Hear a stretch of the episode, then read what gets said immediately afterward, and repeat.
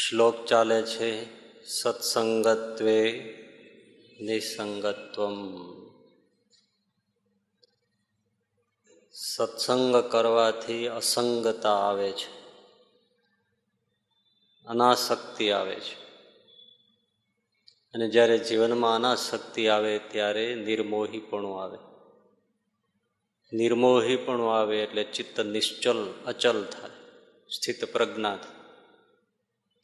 અને જ્યારે પ્રજ્ઞા સ્થિર થાય ત્યારે જીવન મુક્તિ, જીવતા જ મુક્તિનો અનુભવ.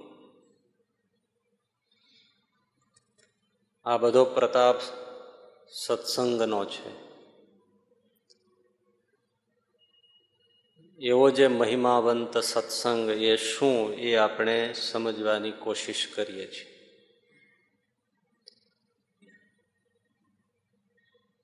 આપણા સૌના મનમાં એક રૂઢ થઈ ગયું છે કે સત્સંગ એટલે કાં તો કથા વાર્તા સાંભળવી અને કાં તો કોઈ સાધુની પાસે થોડી વાર બેસી આવવું. પણ એટલો જ સત્સંગનો અર્થ શાસ્ત્રોમાં નથી. સત્સંગ એટલે જેમાં પાંચ શરત પૂરી કરીએ તો સત્સંગ છે. પાંચ કઈ? શ્રવણ, સહવાસ, સેવા, સ્નેહ અને સમર્પણ. શ્રવણ, સહવાસ, સેવા, સ્નેહ અને સમર્પણ પાંચ જ્યારે સંત સાથે, સાધુ પુરુષો સાથે, ભગવાનના એવા એકાંતિક ભક્ત સાથે આપણે જોડીએ ત્યારે સત્સંગ થયો કહેવાય. આમાંથી એક પણ ઓછી હોય તો હજી સત્સંગ પૂરેપૂરો નથી. ત્યારે જે કેવળ શ્રવણ કરીને અટકી જાય ઘણું બધું કાચું.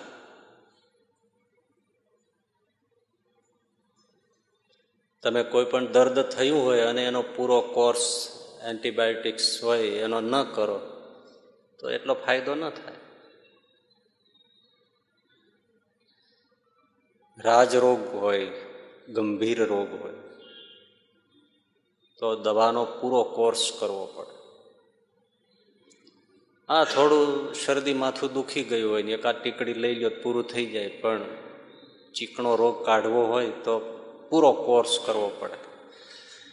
એમ જન્મ મરણ ગર્ભવાસ લક્ષચોરાશી એના જેવો કોઈ ચીકણો રોગ નહીં,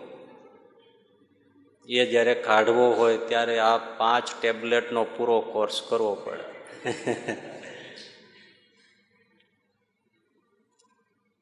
તો શ્રવણ વિશે સાંભળ્યું, સહવાસ વિશે સાંભળ્યું, સેવા વિશે સાંભળ્યું. હવે આજે થોડું સ્નેહ વિશે, સાધુ સંતોમાં સ્નેહ.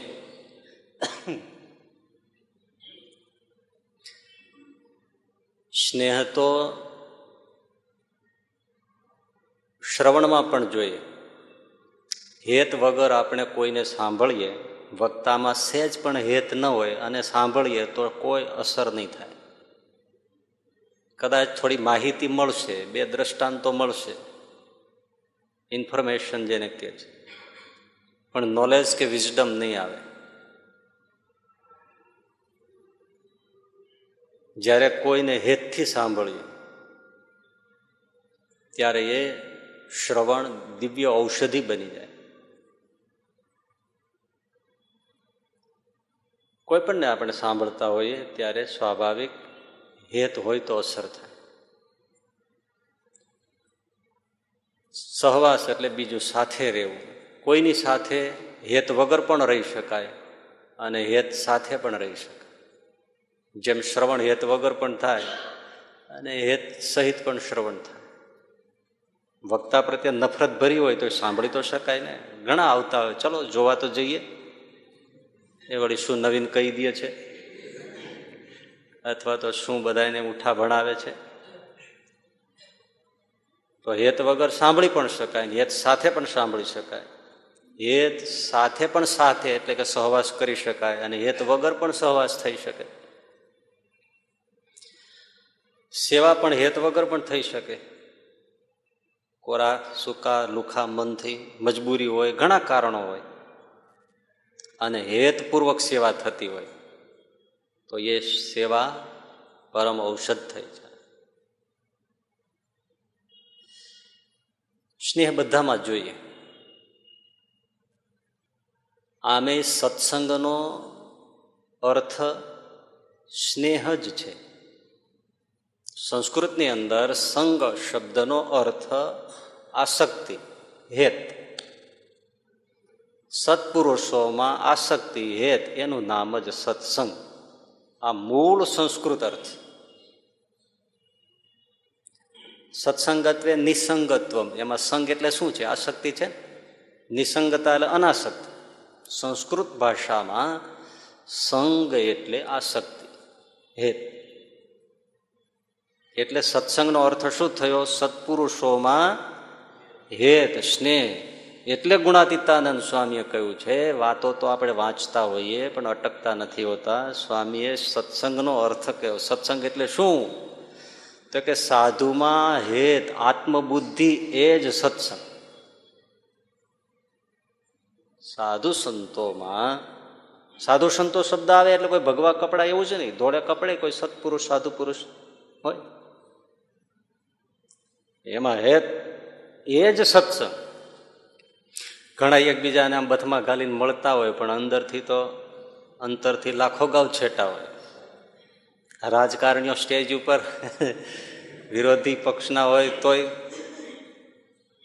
પણ અંદરથી તો ઘણા દૂર હોય. એમ નિકટ અંતરનું હેત એ જ સત્સંગ. કોઈ અંતરાય ન રહે એવું હેત. ગુણાતીતાનંદ સ્વામી એક જ વાક્યમાં બસ, સાધુઓમાં આત્મબુદ્ધિ. આત્મબુદ્ધિ એટલે પોતાના દેહમાં ને પોતાના દેહના સંબંધી એમાં જેવી મારાપણાની બુદ્ધિ છે એ આત્મબુદ્ધિ કહેવાય. સામે જેમાં આત્મબુદ્ધિ કે હેત છે તો એના દુઃખે દુઃખી થાય ને એના સુખે સુખી થાય,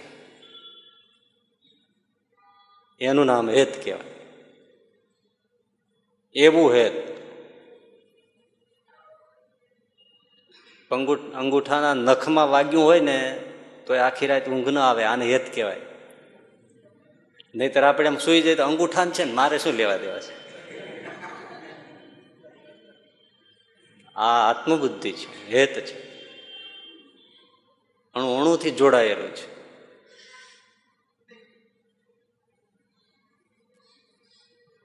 સાધુ સંતોમાં હેત આત્મબુદ્ધિ એ જ સત્સંગ. બસ હવે એ ન હોય તો સત્સંગ નથી. શું વાત કરવી, હવે આપણે ફાંફા મારીએ ને જી, સત્સંગ કરીએ છીએ સત્સંગ કરીએ છીએ શું કરીએ છીએ?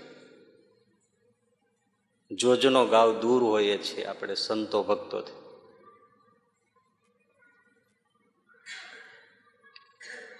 હેત વગર બધો સહવાસ કહેવાય. સહવાસ કેવો? ગુણાતીતાનંદ સ્વામી કહે આ મંદિર છે તો મંદિરમાં ગૌશાળા છે, તો ગૌશાળામાં ગાયો છે, બળદ છે, ભેંસો છે, વાછડા છે, બધું છે, તો એ બધા સાધુ ભેળા જ રહ્યા કહેવાય ને. એવી રીતે હેત વગર જે સાધુઓ સાથે રહે છે એ જેમ પશુઓ રહે છે એવી રીતે રહ્યા કહેવાય. હેત હોય તો સત્સંગ છે. આ છાત્રાલય છે આપણે, એમાં અઢીસો ત્રણસો છોકરા હોય. સહવાસ બધાને છે, પણ હેત તો બે ત્રણ જણાને બે ત્રણ જણાને એમ જ હોય ને, પોતપોતાનો ફ્રેન્ડ સર્કલમાં. અને એને જેની જેની સાથે હેત હોય એ એકબીજાના કપડાં વાપરે, એકબીજાના પૈસા વાપરે, એકબીજાના પૂછા વગર નાસ્તો કરી જાય, બધું બધું એ હેત હોય તો થાય. કોઈ સાજો માંદો થયો હોય તો એની સેવામાં કયા વગર ખડે પગે રહે, રાત્રે જાગે, દવાખાને જાય, આંટા મારે, ટિફિન આપે, ભોજન આપે, બધું આપે. પોતાના ખિસ્સામાંથી તરત કોઈ બ્લડ ટેસ્ટ હોય એના પેમેન્ટ કરી દે, હેતે કરીને બધું થાય, ફ્રૂટ્સ લઈ આવી દે, બધું કરે. હેત ન હોય તો ન થાય.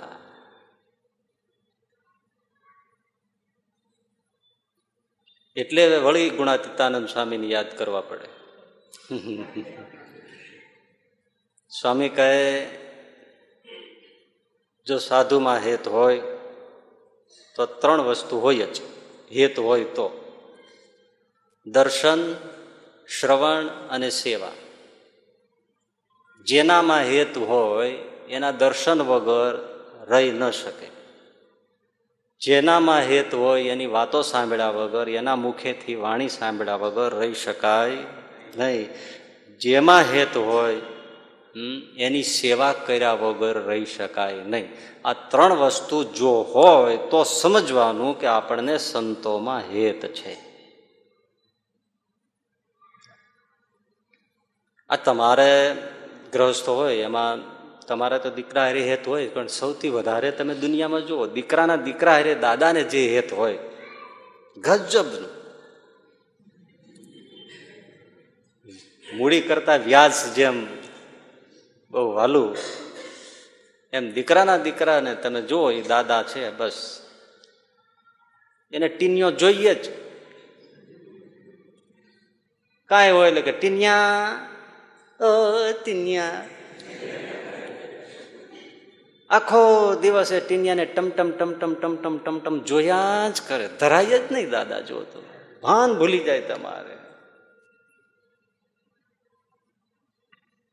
એ ટીનિયો ખભા ઉપર ચડે ને, મૂછો તાણે, નાક તાણે, કાન તાણે, પેટમાં પાટુડી મારે, પાઘડી ઉડાડી નાખે, ટોપી ઉડાડી નાખે, તોય ટીનિયો ટીનિયો ને પાછો આખો દિવસ. અને રોજ આમ જ ચાલે, ટીનિયાને જોયા વગર એને દિવસ જાય છે. હે, આને હેત કહેવાય. આપણે તો સાધુ સંતો સામા મળ્યા તો ભલે ને જય સ્વામિનારાયણ, ક્યાં જોવાનું દર્શન નહીં, કેવી તાલાવેલી હોય તો હેત નથી.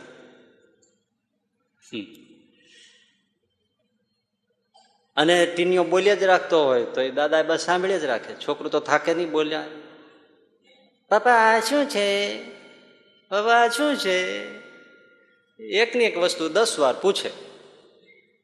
અને દાદા કાલા કાઢતો હોય સાહેબ, એની વાતો તમે જો સાંભળો ને, હમણાં તો નથી એક બાપા દેખાતા દીકરાને દીકરાને લઈને આવે ઘણી વાર, અરે પણ તમે જોવો એ ઓલો હાલી શકે નહીં પણ એવો દોડે એની પાછળ. કોકનો વળી રૂડો ટીન્યો હોય, નહીતર તો જોયો હોય તો ત્રણ દી તાવ આવે એવો હોય, પણ તોય એને એનું મોઢું જોયા વગર દાદાને ચેન પડે નહીં, એની વાત સાંભળ્યા વગર ચેન પડે નહીં. આને હેત કહેવાય.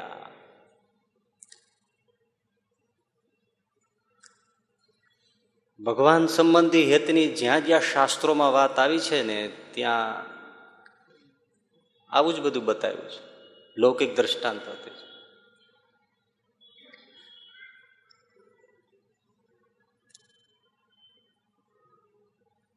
બે ચાર મહિના પહેલા આપણે એક ભૂતપૂર્વ વિદ્યાર્થી, તો એનો દિવસે ફોન આવ્યો હશે મારા ઉપર મોબાઈલમાં, તો હું નહીં રિસીવ કરી શક્યો.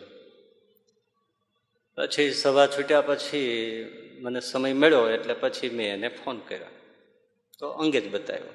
નવ વાગે પછી સાડા નવે કર્યો તોય અંગે જ આવે, દસ વાગે કર્યો તોય અંગે જ આવે, સાડા દસે ફરી કર્યો તોય અંગે જ આવે, અગિયાર વાગે કર્યો તોય અંગે જ આવે. પછી મેં કીધું આ તો કોઈ એક્સિડન્ટ થતું હોય કે ગમે તેમ, હવે એને એટલે પછી મેં માથાકૂટ મૂકી દીધી. બીજે દિવસે એનો ફોન આવ્યો, મેં કીધું એલા તારે મેં તને રાત્રે કેટલા ફોન કર્યા, એ મને ખબર છે તમારે પાંચ મિસ કોલ થઈ ગયા હતા.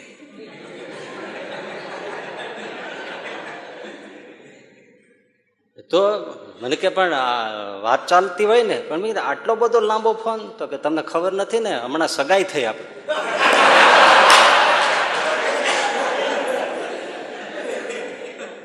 પણ મેં કીધું આટલું બધું લાંબુ, મને કીધું સાડા બાર પૂરું થયું, ત્રણ ત્રણ સાડા ત્રણ ત્રણ કલાક, એ તો રોજનો અમારો ક્રમ હોય, અને આવું ક્યાં, આવું તો બધાય કરે છે કે જેવું એંગેજમેન્ટ સગાઈ થઈ એટલે તરત ગ્રુપ ફોન આવી જ જાય અને થાકે જ ત્રણ ત્રણ કલાક. મેં કીધું એલા પણ આ તો ફોનની બેટરી એટલી ન ચાલે કે પછી ચાર્જર જોડીએ ને. મેં કીધું આમાં તમને આમાં શું એટલી બધી વાતો હોય, તો કે હવે તો તમને શું બતાવવું.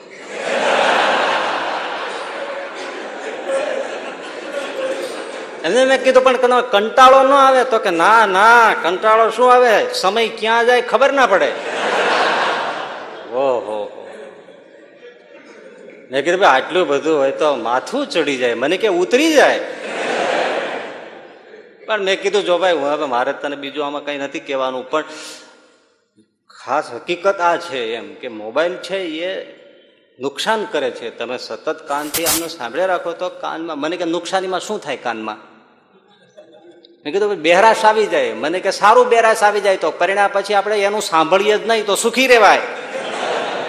જેટલું પછી બૈરાનું સાંભળીએ અને સંભળાય એટલા દુઃખી, પછી બેરા હોય એટલે હે હે કરવાનું, જલસા કરવાના. પણ મેં કીધું એટલે આ મગજને પણ નુકસાન કરે. મને કે મગજ હોય તો નુકસાન કરે ને, જેને મગજ હોય એ આવો ધંધો કરતો હશે કોઈ દી? એ તો સમજદાર માણસ કહેવાય, સમજદાર આમાં પડતો હશે, પણ ફિલોસોફી હાંકતો જાય પાછો. જુઓ તમે, હા, સ્ત્રી પુરુષના હેતનું જ દ્રષ્ટાંત ભગવાનના સંતોના હેતમાં ભાગવત આદિક શાસ્ત્રોમાં આવે. શ્રી વાસુદેવ સ્તોત્રમાં પણ આવે, કામાર્થ તસ્કર નટ વ્યસની દ્વિષંત, કામી માણસ જેવી રીતે હેત રાખે છે એમ ભગવાનમાં હેત. તુલસીદાસજી પણ એમ કહે, કામી નારી પિયારી જીમી લોભી પ્રિય જીમી દા તિમિ રઘુનાથ નિરંતર પ્રિય લાગહુ મોહી રામ. તુલસીદાસજી યાદ કરે છે કામી માણસને જેમ સ્ત્રી વાલી હોય એમ મને રામ પ્રિય લાગે. નારદ સૂત્રમાં પણ એ જ આવે, યથા जार પુરુષા.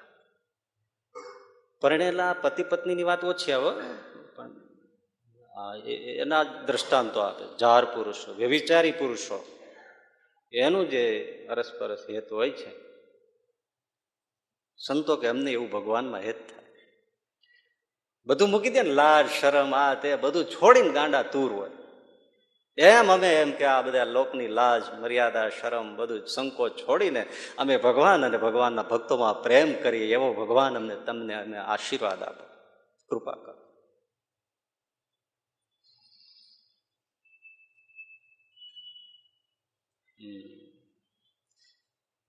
તો શ્રવણ કેટલું જુઓ, હેત હોય તો દર્શન વગર ના રહી શકે. પેલા જૂના જમાનામાં તો સંગાઈ સગાઈ થતી એટલે કોઈ કોઈને ત્યાં મળતા નહીં, પણ હવે તો એ અઠવાડિયે ચક્કર કાઢતા થઈ જ જાય. એટલે દર્શન પણ એવું અને હેત પણ, શ્રવણ પણ એવું, અને સેવાની તો વાત જ જવા દો. ભલે પછી હપ્તા ભરવા પડે, ભલે પછી વ્યાજ ભરવા પડે, અને અડધી રાતે એમ કે તમે ગરમ ગરમ ભજીયા લઈ આવો તો દોડ્યો એ લઈને પડીકું લઈને હુહ ભર્યો આવે, ઠરી ન જવા જોઈ. કેટલી સેવા. હમ ત્યારે એટલે સેવાની તો વાત જ ન થાય.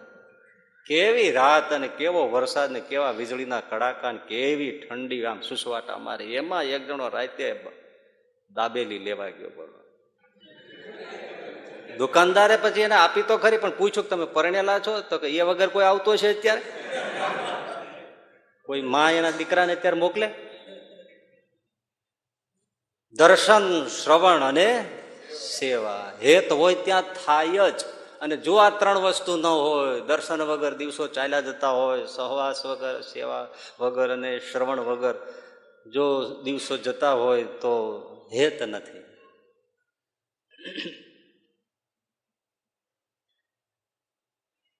હા, તો બહુ સાચી વાત છે, એમાં જરાય પેલું નથી. આપણે સમઢિયાળામાં રામભાઈ હતા હરિભક્ત, અઠવાડિયું પંદર દિવસ થાય ને પછી સાધુ દેખાય નહીં ને બીમાર પડી જાય, અને આજુબાજુથી સંતોને ગોતવા જ પડે, મળવું જ પડે, ત્યાર પછી એની તબિયત સારી થાય. વળી પાછો અઠવાડિયું દસ થી પંદર દી થાય એટલે બીમાર થઈ જાય. કેવું હશે બોલો. દર્શન. ચૈતન્ય મહાપ્રભુ જગન્નાથપુરીથી નીકળીને નવદ્વીપ જતા હતા.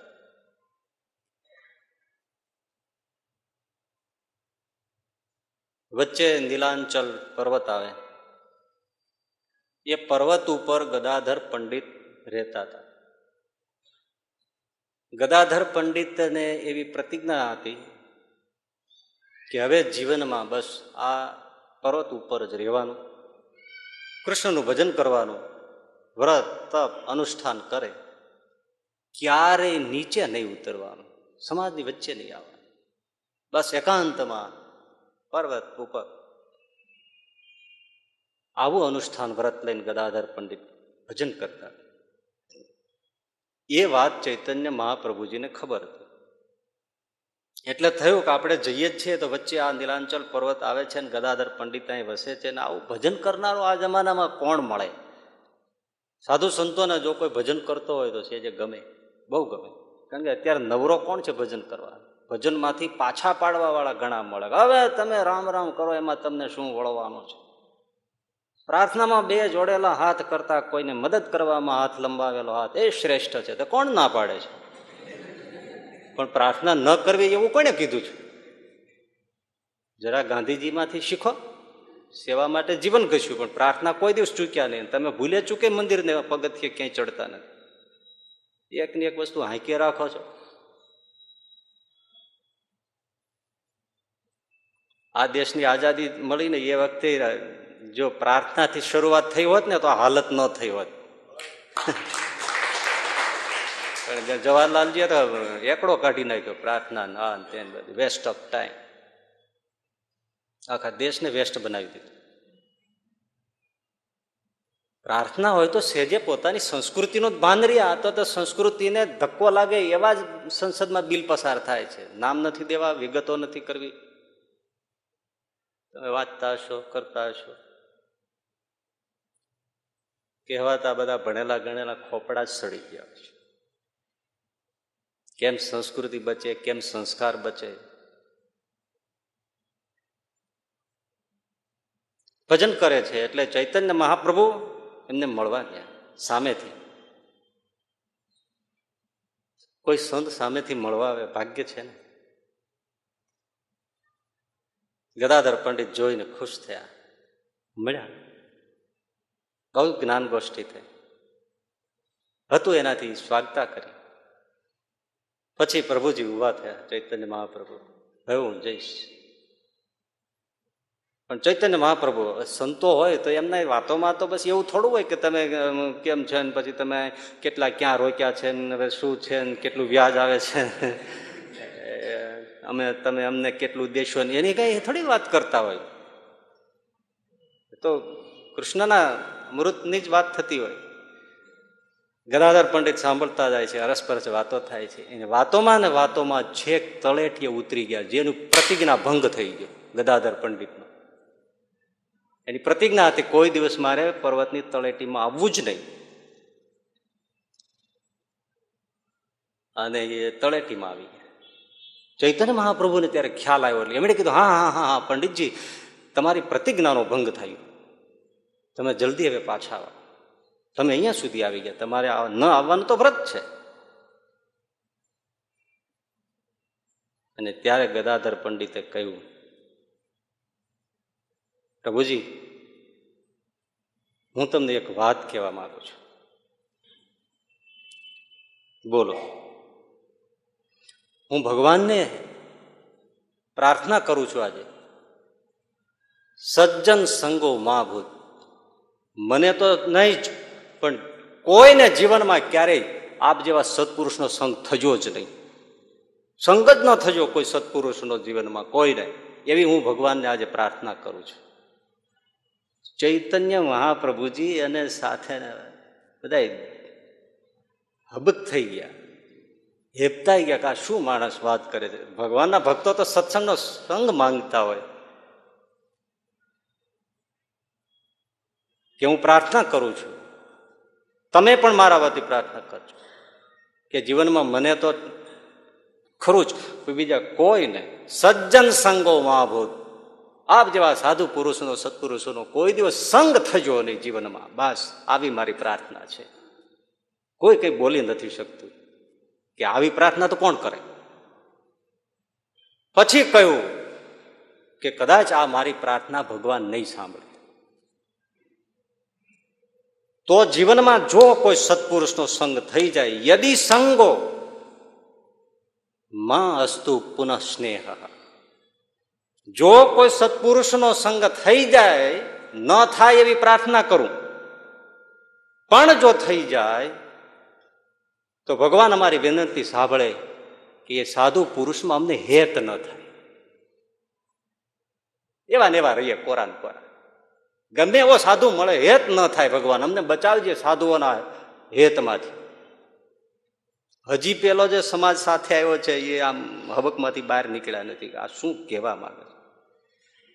કોઈ સત્પુરુષોનો જીવનમાં સંગ ન થજો, અને જો થાય તો એમાં હેત ન થજો, માં અસ્તુ પુનઃ સ્નેહ.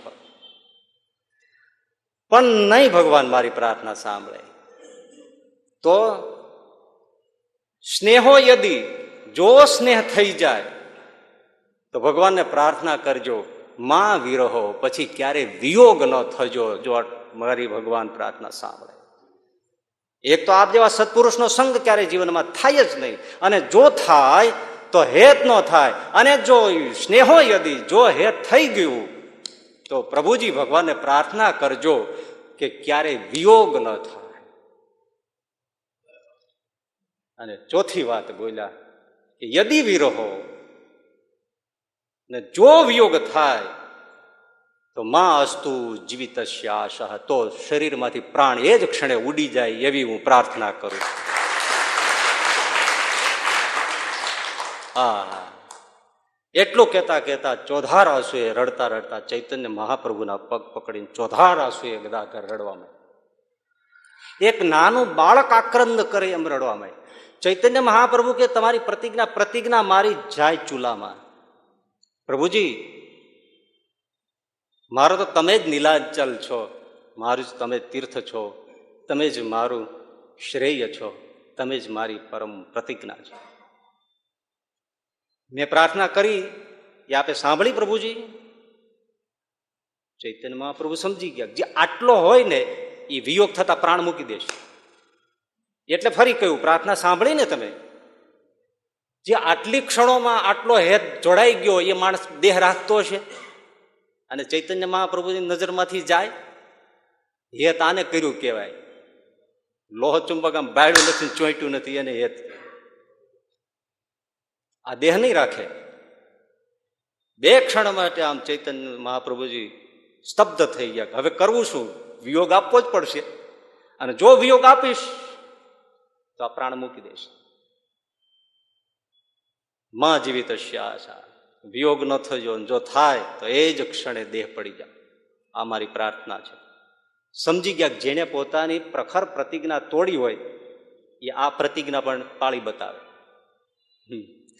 ચૈતન્ય મહાપ્રભુજી દોડીને ગદાધર પંડિતને ભેટી પડ્યા, માથે હાથ મૂક્યો. પંડિતજી, તમને વિયોગ ન થાય એવા જ આશીર્વાદ આપો. દળદળ દળદળ આંસુ પડી ગયા. શું કહેવા માંગો છો? બસ, હું તમને કૃષ્ણ પ્રેમ અખંડ આપું છું. તમને સતત કૃષ્ણને મારું અહીંયા અસ્તિત્વ, સતતનું તમને પ્રત્યક્ષ અનુભૂતિ તમારી પાસે જ રહેશે. તમને વિયોગ જ નહીં થાય. જાણે અહીંથી કૃષ્ણ ક્યાંય ગયો નથી કે અહીંથી હું પણ ક્યાંય ગયો નથી, તમારી સાથે અખંડ રહેશું એવી તમને અનુભૂતિ થશે. તમે સુખે ભજન કરો. અને એવી રીતે જ્યાં બથમાં ઘાટીને ભેટ્યા એ જ ક્ષણે કૃષ્ણનો સાક્ષાત્કાર થઈ ગયો. સહર્ષ પછી એમને નીલાંચલ પર ટેકરી ઉપર વિદાય આપી રહ્યા. પણ ક્ષણ ક્ષણ ક્ષણ ક્ષણ બસ કૃષ્ણનો પ્રેમ ચૌદિશ જરત મોતી વર્ષા વર્ષતી હોય એમ ચૈતન્ય મહાપ્રભુ કૃષ્ણના પ્રેમમાં અખંડ ગદાધર સ્નાન લાવી. બસ આમને કહેવાય દર્શન, આમને કહેવાય સત્સંગ કહેવાય. અને શ્રવણ, શ્રીજી મહારાજે તોતેરમાં વચનામૃત પ્રથમમાં કહ્યું, મન દીધું હોય અને ન દીધું હોય એના લક્ષણ. શ્રીજી મહારાજ કે અમે જ્યારે વાત કરતા હોઈએ, અમે જ્યારે દર્શન આપતા હોઈએ, ત્યારે જેણે મન દીધું હોય એ જો હાજર ન હોય તો એના અંતરમાં અતિશય દાશ થાય. અરે રે હું રહી ગયો, અરે અરે હું રહી ગયો એમ દિન પ્રતિદિન જેને વાત સાંભળવામાં અને દર્શનમાં જેને હેત વધતું જાય એને મન દીધું છે. બધું દેવાય, એમાં મન નથી દેવાતું ને.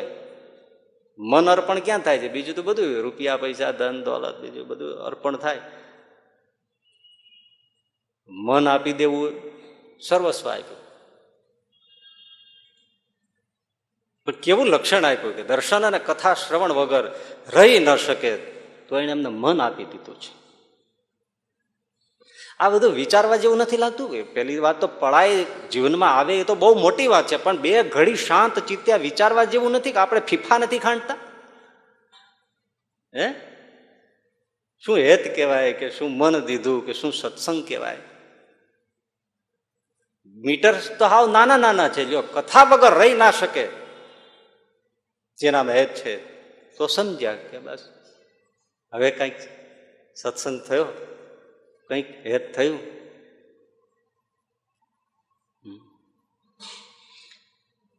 એ આપણે મુક્તાનંદ સ્વામી બાળ વય છે, સદગુરુને ગોતવા માટે વાંકાને ધાંગધ્રા બધે ફર્યા છે. કોઈ સદગુરુ ન મળ્યા ત્યારે આત્મહત્યા કરવા માટે પણ તૈયાર થઈ ગયા. અને વૃક્ષો ઉપર ચડીને ભૂસાકો મારવા માટે, જ્યાં ભયંકર નદીના ઘૂઘવાટ કરતા પ્રવાહમાં પડવા માટે તૈયાર થાય એ જ વખતે આકાશવાણી, અરે ઓ મુકુંદ, તું સરદાર જા, તને ભગવાન મળશે. પછી સરદાર આવ્યા, અને સરદારમાં રામજી મંદિરની જગ્યા, એમાં એક તુલસીદાસ કરીને વૈરાગી સાધુ રહે, એની સાથે રહ્યા. દિવસો પસાર થાય છે. અને એ મુક્તાનંદ સ્વામી, ત્યારે એનું નામ મુકુંદ દાસ, રામચરિત માનસની સુંદર કથા કરે. બાવાજી હતા મૂળ તો, અમરાપરના ચોરાની સેવા કરતા. આજે પણ એ ચોરો છે, અને ચૌદ વર્ષની ઉંમરે મુક્તાનંદ સ્વામી ત્યાં ચોરામાં સેવા કરતા અને ચૌદ વર્ષની ઉંમરે એમણે હનુમાનજી પધરાવ્યા છે અમરાપુર ચોરામાં. એ આજે પણ દર્શન આપે છે. મુક્તાનંદ સ્વામી હનુમાનજી પધરાવ્યા છે, મેં દર્શન કર્યા છે એ હનુમાનજીના. સરસ નાનકડી મૂર્તિ છે. એ ચોરામાં બેસીને તો અમે ભણ્યા છે એ નાના. ખબર નહીં એ વખતે એને જે ચોપાઈઓ ગાય છે ક્યાંક બેસીને સાંભળીએ છીએ તો આજે ગવાય છે.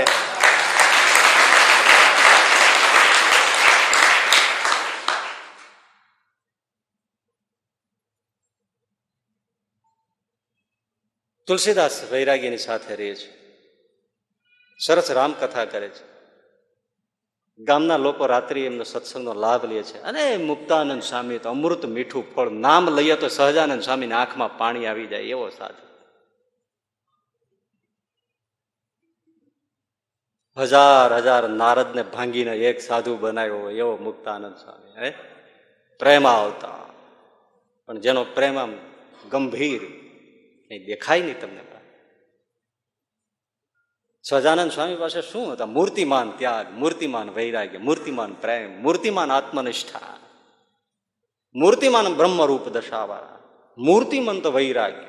એક એક કામ નિષ્કુળાનંદ સ્વામીનું નામ લ્યો એટલે મૂર્તિમંત વૈરાગ્ય. બ્રહ્મરૂપ દશાનું નામ લ્યો એટલે ગુણાતીત બાપ યાદ આવે. કેવા કેવા એ પ્રેમ સખી પ્રેમાનંદ સ્વામી, પ્રેમનો દરિયો સચ્ચિદાનંદ સ્વામી, સમર્પણની મૂર્તિ દાદા ખાચર. મૂર્તિમાન એક એક સદગુણો. એની દરબારી સભા ભરાઈને બેઠી હતી સહજાનંદ સ્વામીની પાસે. કડવા લીમડાની નીચે મીઠા અમૃતની વર્ષા થતી હતી દાદાના દરબાર. તો મુકુંદાસ પછી વૈરાગીની સાથે રહે છે, રામકથા કરે છે, ગામ લોકો શ્રવણ કરે છે. ખૂબ મુકુંદના મીઠી વાણી, આચરણશીલ વ્યક્તિત્વ, એની સાથે ખૂબ હેત છે લોકોને. એ જ વખતે સદગુરુ રામાનંદ સ્વામી સરદાર પધાર્યા, જે આજે પણ એ ઓરડી ને બધું છે. હવે ગામ લોકોને ઘણાને પરિચય રામાનંદ સ્વામીનો. જે લોકો મુકુંદાસજી પાસે રામચરિત સાંભળવા જતા હતા, હવે બધા ત્યાં રામાનંદ સ્વામી પાસે બેસી ગયા. મુકુંદાસજી તો રાહ જોઈ રહ્યા. અમુક હશે એ બેસતા હશે કે જેને એલર્જી હોય રામાનંદ સ્વામીની, કારણ કે સંપ્રદાયો છે એ મીઠાશ ફેલાવાની જગ્યાએ એલર્જી તો ફેલાવતા જ હોય. આપણે દૂધ પીએ છીએ, શાક ખાઈએ છીએ, દૂધી લઈએ છીએ, રીંગણા લઈએ છીએ, ત્યારે આપણે ક્યાંય પૂછતા નથી કે કોની વાડીમાંથી આવ્યું છે, કોની દુકાનમાંથી આવ્યું છે. અને જીવનમાં કોઈ સદગુણ લેવો હોય ત્યારે આપણે તરત તરત જ સાંપ્રદાયિકતાની દિવાલ ઊભી કરી દઈએ છીએ. આ ક્યાંથી આવ્યું છે? સદગુણ જ્યાંથી આવતો હોય ત્યાંથી લેવો જોઈએ.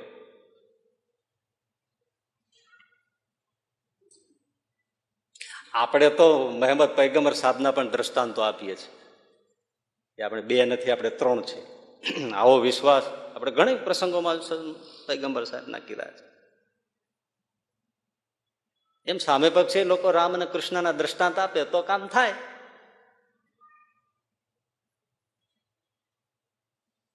એટલે મુકુંદાસજી પાસે આજે કોઈ ન રહ્યું, ઈને ગીને આદમી. એટલે પૂછ્યું કે બધા ક્યાં ગયા? અરે ખબર નથી મુકુંદાસ, રામાનંદ સ્વામી પધાર્યા છે. એ કોણ છે? અરે મુકુંદાસ તું બહુ ભોલે હો, એક બાર ચલો દર્શન જેવા કરવા જેવા પુરુષ, પ્રગલ્ભ મૂર્તિ. અહો, ભગવાન ન જોયા હોય તો ભગવાન જોઈ લ્યો. મુકુંદાસ આટલું સાંભળ્યું. રામાનંદ એમ જયારે નામ સાંભળ્યું હતું ને ત્યારે સાડા ત્રણ કરોડ રૂવાડા ઉભા થઈ ગયા હતા, જાણે પૂર્વ જન્મની પ્રીત હોય, જાણે આકાશવાણીએ મને એ જ કહ્યું છે. કારણ કે આ વૈરાગ્યમાં તો હજી દિલ ઠર્યું નહોતું.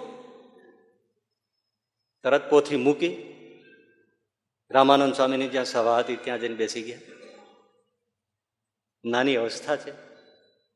રામાનંદ સ્વામી વાતો કરે છે, પણ ભાઈ વૈશાખનો ધોમ ધકતો તાપ હોય અને આમ લૂ ઝરતી હોય ચારે બાજુ અને લીલું ખરતું વૃક્ષોમાંથી પાન તોડી નાખો ને બે મિનિટમાં સૂકું ભટ્ટ થઈ જાય એવી વરાળું ફેંકતું હોય અને એમાં આપણે ભૂલા પડી ગયા હોઈએ અને એ જ વખતે આપને એસી કમ્પાર્ટમેન્ટ કે રૂમ મળી જાય ને જેવી ટાઢક થાય એવી મુકુંદ દાસને ઠંડક થઈ ગઈ રામાનંદ સ્વામી પાસે. વાહ વાહ વાહ, જોઈ જ રહ્યા જેમ ચંદ્ર સામે ચકોર જોવે એમ.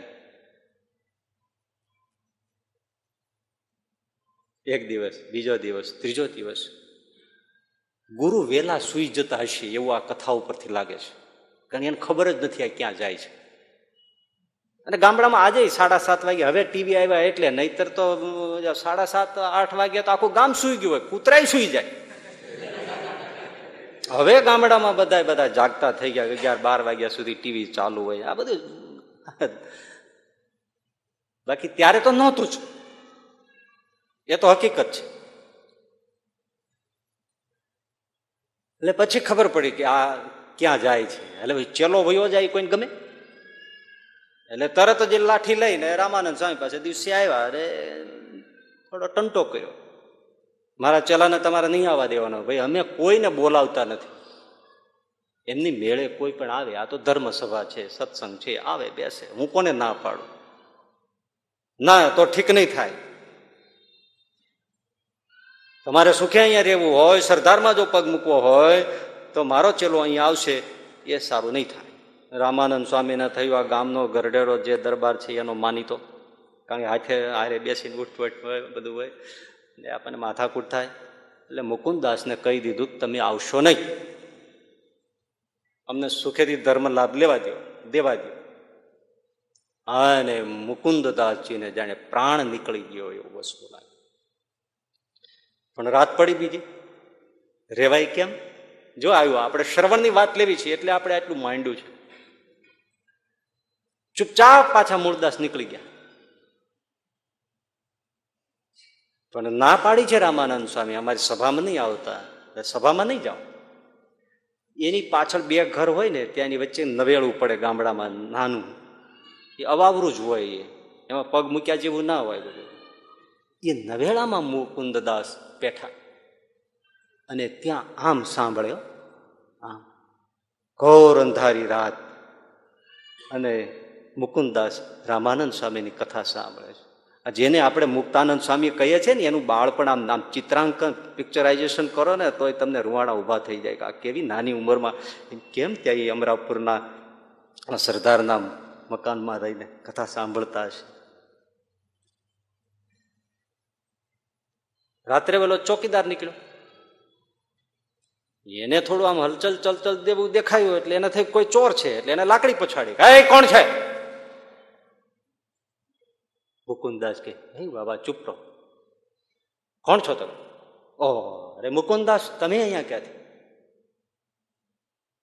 જય સીતારામ. પણ તમે કથા સાંભળો છો? તમે અંદર જઈને સાંભળો ને.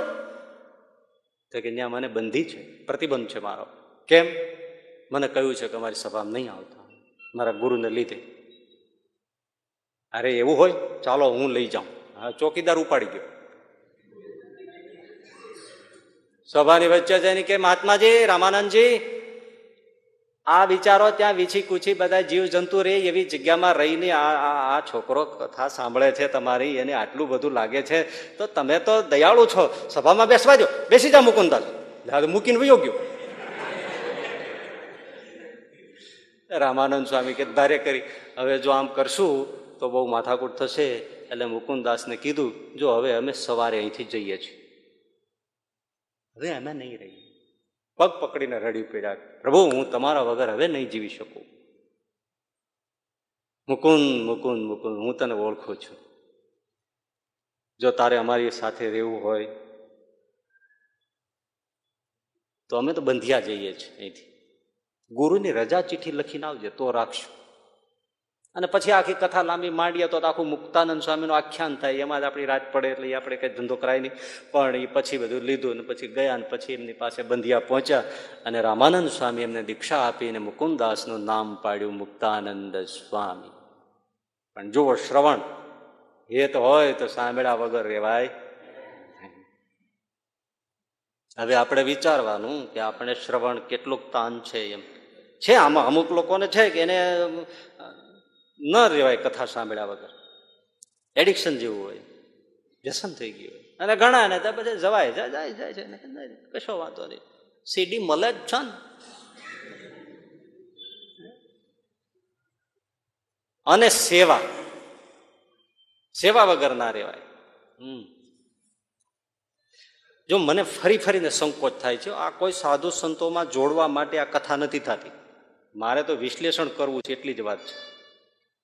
તમને જ્યાં કોઈ સારા સાધુ લાગે ને એ સાધુઓમાં આ વસ્તુ હોવી જોઈએ, એટલું જ તમને કહેવાનું છે. ગ્રંથોમાં જે છે એની આપણે એક ઉદ્ઘાટન કરીએ છીએ. અને જો કે કંઈ એવાય તમે કંઈ મુમુક્ષુ નથી, કીધા ભેળું તમને જીવમાં ઉતરી જાય એટલું તો નહીં. છોકરાએ સાહેબે પૂછેલું છોકરાઓને કે સત્ય અને બ્રહ્મ એના વિશે શું તફાવત છે, એટલે તરત એક છોકરો ઊભો થઈને કે સાહેબ તમે જે ભણાવો છો એ બધું સત્ય છે, પણ તમે એમ માનો છો કે અમે ભણીએ છીએ એ તમારો ભ્રમ છે. એટલે એટલું તમને ખબર હોય ને શું ભ્રમ છે એ, એમ કઈ તમે ભણી જાઓ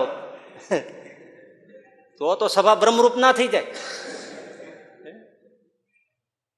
પણ છતાંય મારી ફરજ છે કે ભાઈ આ આપણે કોઈ પેલી રીતે નથી કહેતા, શાસ્ત્રનો અર્થ છે એને આપણે જણાવવાની કોશિશ કરીએ છીએ. જો કોઈને લાગી જાય તો એનું કામ થઈ જાય, બસ.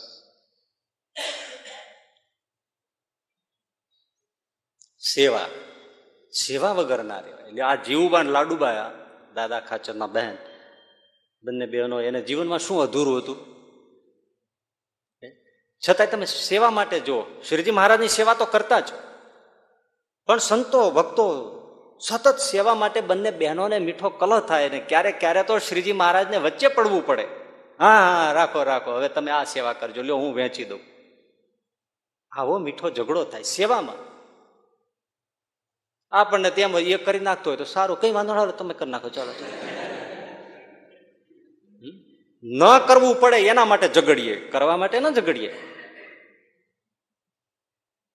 અહીં તો સેવા માટે જ કલહ થાય, મીઠો કંકાસ થાય. હું કરીશ પેલા કે અમે કરશું. અને રોજ કંઈક કંઈક સંતો ભક્તો માટે અખંડ ભાઈ ત્રીસ ત્રીસ વર્ષ સુધી, અને ત્યાર પછી કેટલા વર્ષ સુધી જીવવા લાડવા રહ્યા છે. ત્યારે હજારો હરિભક્તોનો અવર જવર. પાંચ દિવસ કોઈ મહેમાનોને સાચવી તો જુઓ, છઠ્ઠે દિવસે એમ થાય કે હવે જાય તો સારું, ન જાય તો બસ કે રેલવેના આપણે એને ટાઈમ ટેબલ મૂકીએ ટેબલ પર. કાજરા વાંચી લેજો ને, ઓયલા કટકુંદી જેવા હોય. અમારે બસ ને ટ્રેન ને ન્યા કોઈ સીધી ડાયરેક્ટ જાતી નથી. તો આપણે ચોખ્ખું એમ કહીએ ભાઈ હવે તમારા ઘરના યાદ કરતા છે, કુટુંબ પરિવાર છોકરા બધા, હા મને એમ છે યાદ કરતા છે, હું એને અહીં બધાને બોલાવી લઉં.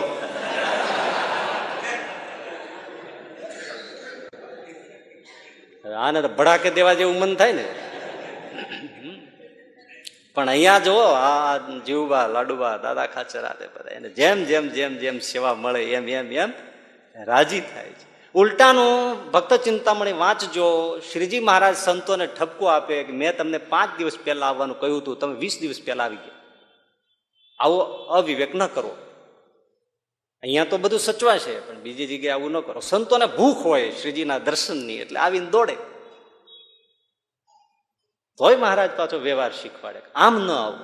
કારણ કે આવે એટલે પાંચસો પાંચસો બારસો બારસો સંતો બધા એ પૂરું કરવું ભાઈ, એમે બધાનું સાચવવું બહુ જ કઠણ છે. આની નોંધ દંતાલીવાલા સચ્ચિદાનંદ સ્વામીએ પણ લીધી ને એના આશ્રમમાં દાદા ખાચરનું સ્ટેચ્યુ પ્રતિમા મૂર્તિ પધરાવી છે કે આ દાદા ખાચરને લાખ લાખ પ્રણામ કરવા જોઈએ જેને શ્રીજી મહારાજ સમેત પાંચસો પાંચસો પરમહંસોને હજારો હરિભક્તોને ત્રીસ ત્રીસ વર્ષ સુધી સાચવા. સચ્ચિદાનંદ સ્વામી કે હું સાધુ છું, મને ખબર પડે, સાધુની નાતને સાચવવી જગતમાં ભૂંડામ ભૂંડી. હા એને ન સચવાય, બહુ કઠણ. પચાસ ગ્રહસ્થોને સાચવવા સારા, પણ પાંચ સાધુને ભેળા સાચવવા કઠણ.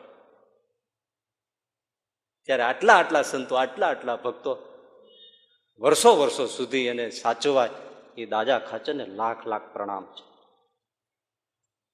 શું વાત છે ભાઈ. જીવવા લાડવા ને સેવા માટે કલા. આજે તમે તમે જુઓ આપણે આ દુધાળાની બહેનો, આ તો એક દ્રષ્ટાંત, ઘણા ઘણા બહેનો હોય છે, પણ એ બસ ઠાકોરજીને માટે, સંતોને માટે કાંઈક ને કાંઈક, કોઈ અથાણા, કોઈ પાપડ, શુદ્ધ એની બનાવવાની રીત સાંખ્યોગી છે એટલે બધું આવડે, તો એ કંઈક ને કંઈક કરે જ રાખતા હોય.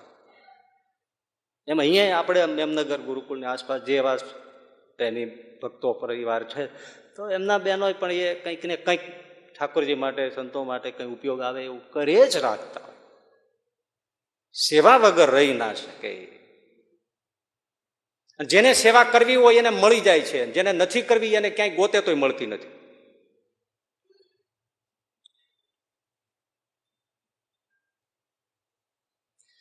આપણે રમેશભાઈ વોરા, રંગપુરના, અમરેલી પાસે રંગપુર, એમના પિતા ભગવાનભાઈ, ભગવાનભાઈના પિતાશ્રી લીંબાભાઈ, લીંબાભાઈના પિતાશ્રી તેજા બાપા, તેજા બાપા અને બાલ મુકુંદ દાસજી સ્વામીથી સત્સંગ થયો. આપણે ક્યાંક એકાદ વાર કોઈ જગ્યાએ કીધું હશે. હા, પણ એ ભાઈ એની વાડીએ બાલ મુકુંદ દાસજી સ્વામી સંતો ખાલી જળપાન કરવા ઠાકોરજીને ધરાવવા આવ્યા હતા ને એમાંથી સત્સંગ થયો. પણ કેવો હેત લાગ્યો ને કેવો સત્સંગ થયો ભાઈ. જો એ મારે એનું કેવું છે, સેવાનું જ ખાલી એટલું કેવું છે કે પછી બસ મારો ગુરુ છે, મારો સાધુ છે. આજુબાજુના કોઈ ગામડામાં પણ ક્યાંય દેખાય કે બાલમુકુંદ દાસજી સંતો આવ્યા છે, માથા ઉપર શેરડીના ભારા લઈને જાય. શેરડી ખેતરમાં બીજું કોઈ ચણા પાક્યા હોય, મગફળી પાકી હોય, જે કોઈ મકાઈ, ડોડા, ચીવડા, આ તે બધું સિઝન પ્રમાણેના ફળ ફૂલ, ખજૂર, આ તે બધું, ગાયોના ભેંસોના ઘી, માખણ, હા બધું બધું લઈને પહોંચે. જ્યાં સુધી લઈ જઈ શકાય ત્યાં માથે ઉપાડીને જાય, ને આઘું હોય તો બળદગાડામાં ઘોડા ઉપર લઈ જાય. પણ સંતોની બસ એને બધું અર્પણ કરે, એની વાતો સાંભળે, પછી એને શાંતિ થાય. વર્ષોનો ક્રમ શું એણે એ સેવા કરી છે બોલો. આજુબાજુ હોય એટલે આવ્યા જ હોય, અને જો પાછા ગામમાં લઈ આવે તો તો તેડીની તો વાત અલગ. પણ ગામથી પાછા જાય અને ગામથી આવતા આવતાય અને જાતા જાતાય જ્યાં સુધી પહોંચી શકાય ત્યાં સુધી બસ આવી એની સેવા. કેટલા રાજી થયા છે બોલો. સંતોને કંઈ ખાવું પીવું નથી ભાઈ, તમે બહુ આક્ષેપ ન કરો સાધુઓ ઉપર. હા, હવે એ તો જે એને લાડુ ભાળ્યા ન હોય ને એને મમતા હોય, બાકી કંદોઈને કોઈ દિવસ મોહનથાળની કઈ આસક્તિ હોય? રોજ સામે છાતીએ બેઠો હોય મોહનથાળ.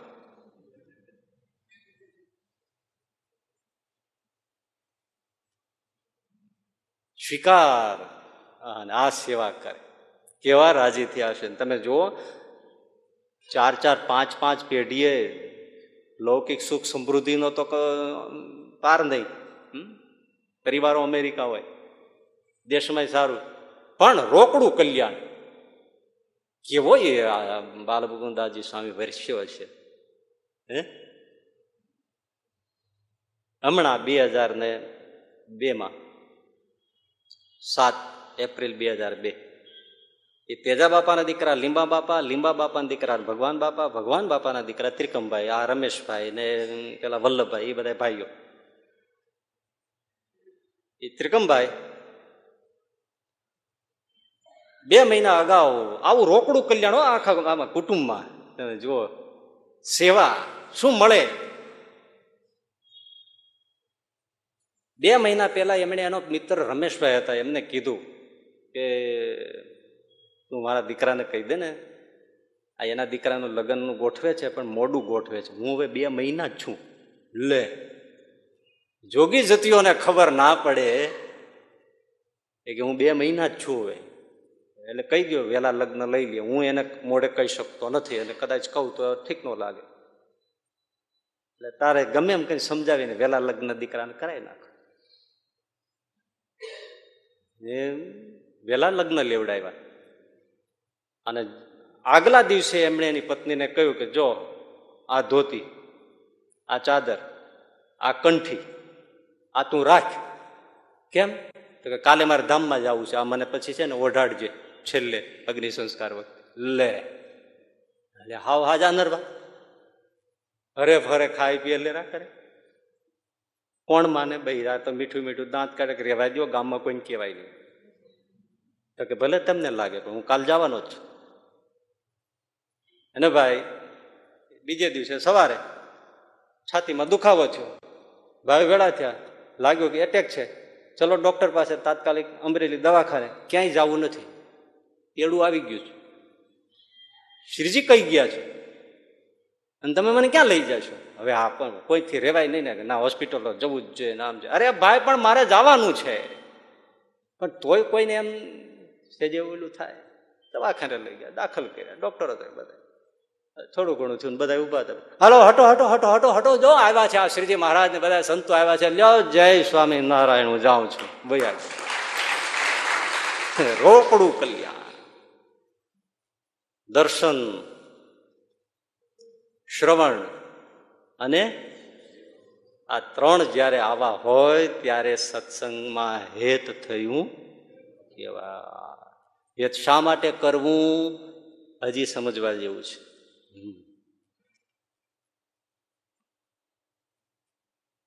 વર્તાલનું અગિયારમું વચનામૃત. શ્રીજી મહારાજ કે સંતોમાં હેત રાખો. શા માટે? તો કે હેત હોય તો સંતોનો અભાવ ન આવે, અવગુણ ન આવે, દોષ ન આવે. એમ કહીને મહારાજે જે વાત કરી અદભુત, કે આ રીતિ લૌકિક જગતમાં પણ છે અને કલ્યાણમાં પણ આ જ રીતિ છે. મતલબ કે જો જ્યાં હેત હોય ત્યાં પછી એનો અભાવ આવતો નથી, એનો દોષ આવતો નથી, એનો અવગુણ આવતો. આ સ્નેહ એટલે હેતને, સ્નેહને આયુર્વેદમાં સ્નિગ્ધ પદાર્થ કહે. તેલ, ઘી આ ચિકાસવાળા છે ને એ સ્નેહ પદાર્થો કહેવાય. આયુર્વેદમાં સ્નેહનો અર્થ સ્નિગ્ધ પદાર્થ, એટલે ચિકિત્સામાં સ્નેહ સ્નિગ્ધ પદાર્થોની આવે ત્યાં સ્નેહ ચિકિત્સા કહેવામાં આવે. એનો અર્થ શું છે? સ્નેહ છે ને એ પણ ચીકણો છે. ચિકાસની શું જરૂર છે? કે જેટલું આપણે અરસપરસ હેત હોય એટલી ચિકાસ હોય, અને ચિકાસ હોય એ લુબ્રિકેટિંગનું કામ કરે. મશીન ઘરઘરાટી અવાજ ઓછો કરે, ઘર્ષણ ઓછું થાય, અથડામણ ઓછી થાય, ટકરાવ ઓછો થાય. હેત હોય ને તો આ આ ન થાય. ગમે તેવું મશીન હોય, તમારે ગાડી હોય સારામાં સારી હોય, પણ ઓઇલ ન રાખો તો ગુર ગુર ગુર થાય ને, હે ને કે ના થાય? તો આ બારણું હોય ચરર થતું હોય, પણ બે ટીપા ઓઇલ મૂકી દો તો ક્યારે બંધ કર્યું ખોલ્યું ખબર જ ના પડે. એમાં સ્નેહ છે એ સત્સંગમાં લુબ્રિકેટિંગનું કામ કરે છે. નહીતર વાત વાતમાં અથડામણ થાય, વાત વાતમાં ટક્કર થાય કે તું મને કોણ કહેનાર, આમ મને કેમ કહેનાર, કોણ કહેનાર, કોણ સાંભળનાર, શું છે શું લેવા દેવા, તમારે શું અમારે શું, અરે પણ શું માંડ્યું છે. અને હેત હોય ને તો ટોપરા જેવી દે તો મીઠી લાગે. હા, ઘણા ના હોય ને ભાઈ ભાઈ ભાઈ ભાઈ ભાઈ ફ્રેન્ડ સર્કલ હોય ને એમાં કે સાહેબ બેઠા છો ને ભૂત ને પીપળા મળી રહ્યા, હા બેઠા છે, આવી જાઓ આવી જાઓ. અને હેત હોય ને એમ કીધું હોય કે બેઠા છો ને તો ઉભો થઈ જાઓ, એમ ને તમને અહીં નડી છે, અરે ભાઈ તને ઠાકોરજી ત્યાં ત્યાં ચોટાડી રાખે.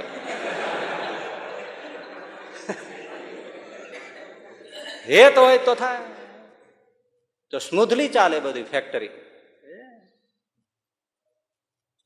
એક બાપા છે ને એટલે હિંડોળા ખાટ હોય ને ઝૂલા, એના કડા બોલે કે કિચડી કિક કિચડી કિક કિચડી કિક થાય, તે પછી ઓલા આમ ના દરજી લોકો ટેલર રાખે ઓલી ડબ્બી જેવું એ લાઈને એમાં ઊંચતા હતા તેલ.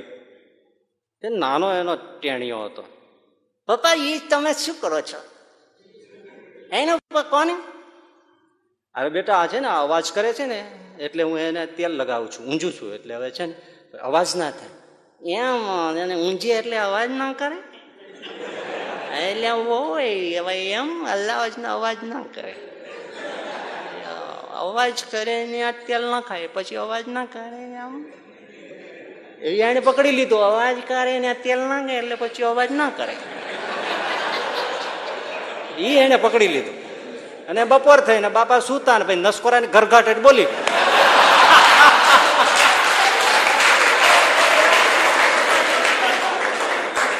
ઓલી ડબ્બી પકડી આવ્યો ટીન્યો, અને આનું ગોલું પાકી ગયું તું, કઈ વિચારે ના વિચારે પેલા ખીચડે ખીચડે ખીચડે નાખવા. જ્યાં જો તમે ટીન્યો હશે પપ્પા અવાજ બંધ થઈ ગયો, અવાજ બંધ. થી થી થઈ ગયું નાકમાં. પણ જોઈ અને હેત હતું તો ટીનિયા ઉપર ગુસ્સો થયો. પ્રેમજી સમાવે ટીનિયા, હા એ ઝુલામાં અવાજ આવે ને ત્યાં ઓઇલ ના ખાય, આમાં ના ના ખાય. હા હેત હતું તો ઘર્ષણ ના થયું, અથડામણ ના થયું, ટીનિયાને માર્યો નહીં, કઈ ન થયું, સંઘર્ષ ના થયો. એમ સંતોમાં હેત હોય તો અભાવ ન આવે, અવગુણ ન આવે, ઘર્ષણ ન થાય, ઝઘડો ન થાય. નહીતર જો સાથે રહ્યા અને અભાવ આવે ને અવગુણ આવે તો મોટા સંતનો અવગુણ અભાવ આવે તો આપણું ચકલીનું મોત ઢે થઈ. હેત જોઈએ. પણ આજે ભાઈ સત્સંગમાં આવે કોને કહેવા જોઈએ? વાતે વાતે ખોટું લાગે, વાતે વાતે અવગુણ આવે, કોઈનો વિશ્વાસ નહીં. આજે આપણો, કાલે ક્યાંય વિયો જાય, કંઈ નક્કી જ નહીં. તો આમાં ક્યાં હેત છે? થૂકના હાંધા છે. કોણ એમ કહી શકશે? કેટલાક છાતી ઠોકીને કે ના અમને કશું ના થાય, એવા કેટલા સામાન્ય વિશ્વાસ આવે કે આને તમે છાતીમાં લાત મારો તો આ નથી જવાનો. વચનામૃતમાં મહારાજ કહે છે કે જે એવો હોય એને સૌ સંતને વિશ્વાસ આવે કે આ સત્સંગ છોડીને ક્યાંય જશે નહીં, માટે એને વઢે છે, ધખે છે, બધું કહે છે. જ્યારે બીજાને નથી કહેતા, કેમ કે સંતને એનો વિશ્વાસ નથી, એને એમ છે કે આ સત્સંગ મૂકીને જતો રહેશે, એટલે કહેતા નથી.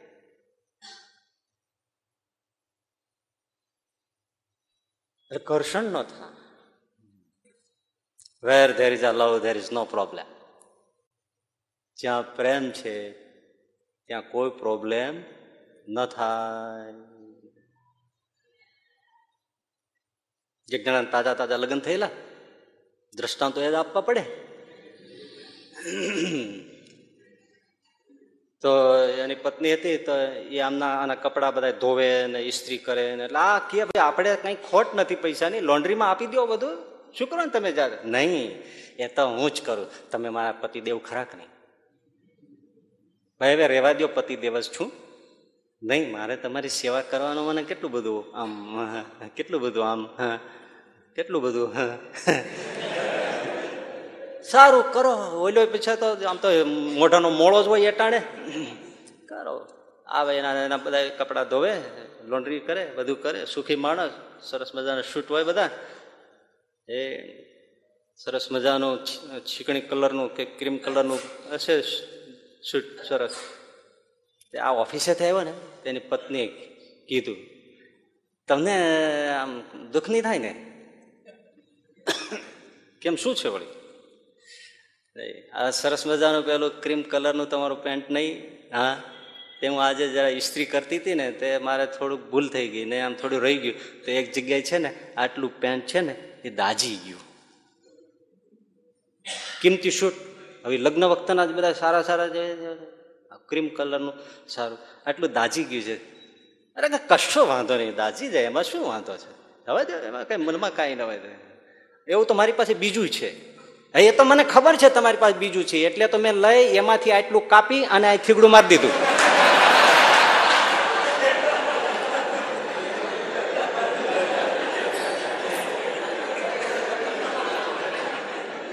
કોઈ કશું બોલ્યો ને કે કઈ વાંધો નહીં, એમાં શું વાંધો છે? તમે તમે તમને તમને આનંદ આવ્યો ને, બસ. કપડાં તો ગમે તેટલા બજારમાંથી મળશે, પણ મારા તમારા સ્નેહના સંબંધો તૂટી જશે તો બજારમાંથી નહીં મળે. પેલો કે where there is a love there is a no problem. અને થોડા વર્ષો જાય અને પછી તમે જોવો જમાવટ. હા, પછી એક જણો આમ છે ને, રાત જતો તો બહુ સમય નહીં થયો, પણ રાત દસ અગિયાર જેવો વાગ્યો વાગ્યા છે ને, વગડા જેવો પ્રદેશ, ઘોર ઘનઘોર રાત્રિ, એમાં પેલી એક ચૂડેલી હી હી હા હા હા હી હી હી હી હી કરીને આવી.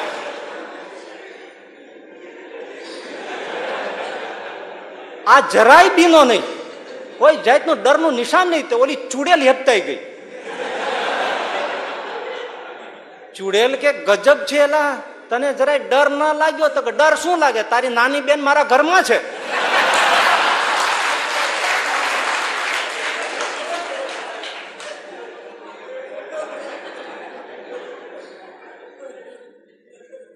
આ પ્રેમ જતો રે ને પછી આવું થાય, અને નહીતર તો દેવી છે ને, આવું છે ને, તેવું છે. નહીં, એક જણો કહેતો હતો કે મારી પત્ની છો દેવી છે, દેવી. બીજો કે મારે દેવી છે, પણ કોને દેવી?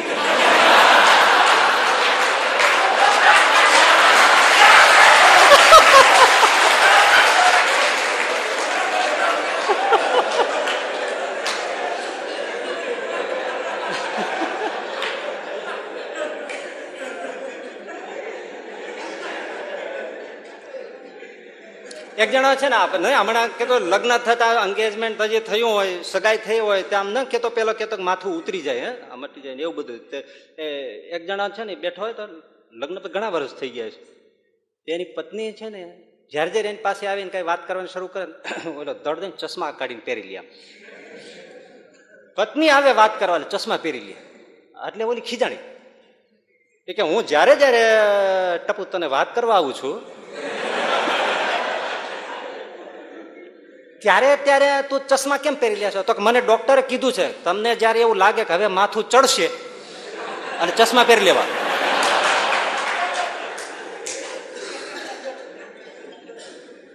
Where there is a love there is a no problem. પ્રેમ હશે તો સત્સંગમાં સંતો ભક્તો સાથે ક્યારેય કોઈ પ્રોબ્લેમ ઉભો થશે નહીં, કારણ કે બધું મીઠું લાગશે, બધું ગમશે. ભાવતું હોય તેને કારેલાનો કોઈ દે એવું ગુણ આવે, એ કારેલા ભાડે તેને મજા પડી જાય, વાહ વાહ કારેલાનું શેક છે અવાજ દો. ન ભાવતું હોય એને કારેલું છે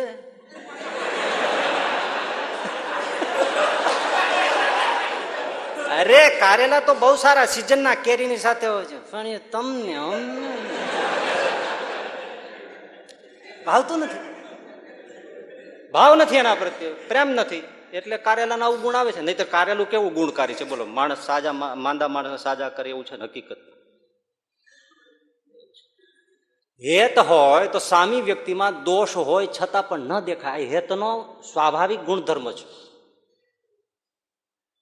હેત હોય તો સામી વ્યક્તિમાં દોષ હોય તો પણ ન દેખાય, અને હેત ન હોય તો સ્વામી વ્યક્તિમાં દોષ ન હોય તોય દોષ દેખાય. હેત નથી ને એટલે અમૃત જેવો સાધુ પુરુષ હોય, હવે એ તો આવો છે ને અહંકારી છે ને અભિમાની છે ને, તમે મેળા નથી ને અમે તો મેળા છે ને, એમાં કાંઈ નથી, ખોટું છે બધું, એમાં કઈ પડવા જેવું નથી. ના બધે આવા ગયો ને હેત તૂટી જાય એટલે પછી ન હોય એવા અવગુણ દેખાય, નહીં તો છીંક ખાય તો એને અમૃત લાગે. હા સ્વામીજી છીંક ખાય કેવું પડે, હા એવી સરસ છીંક ખાય. માનસી પૂજામાં સંભાળવાનું મન થાય, લે પણ હેત હોય એટલે, હેત ન હોય એટલે ગમે ત્યારે બકરાની જેમ છીંકું ખાય, એની એ જ વાત.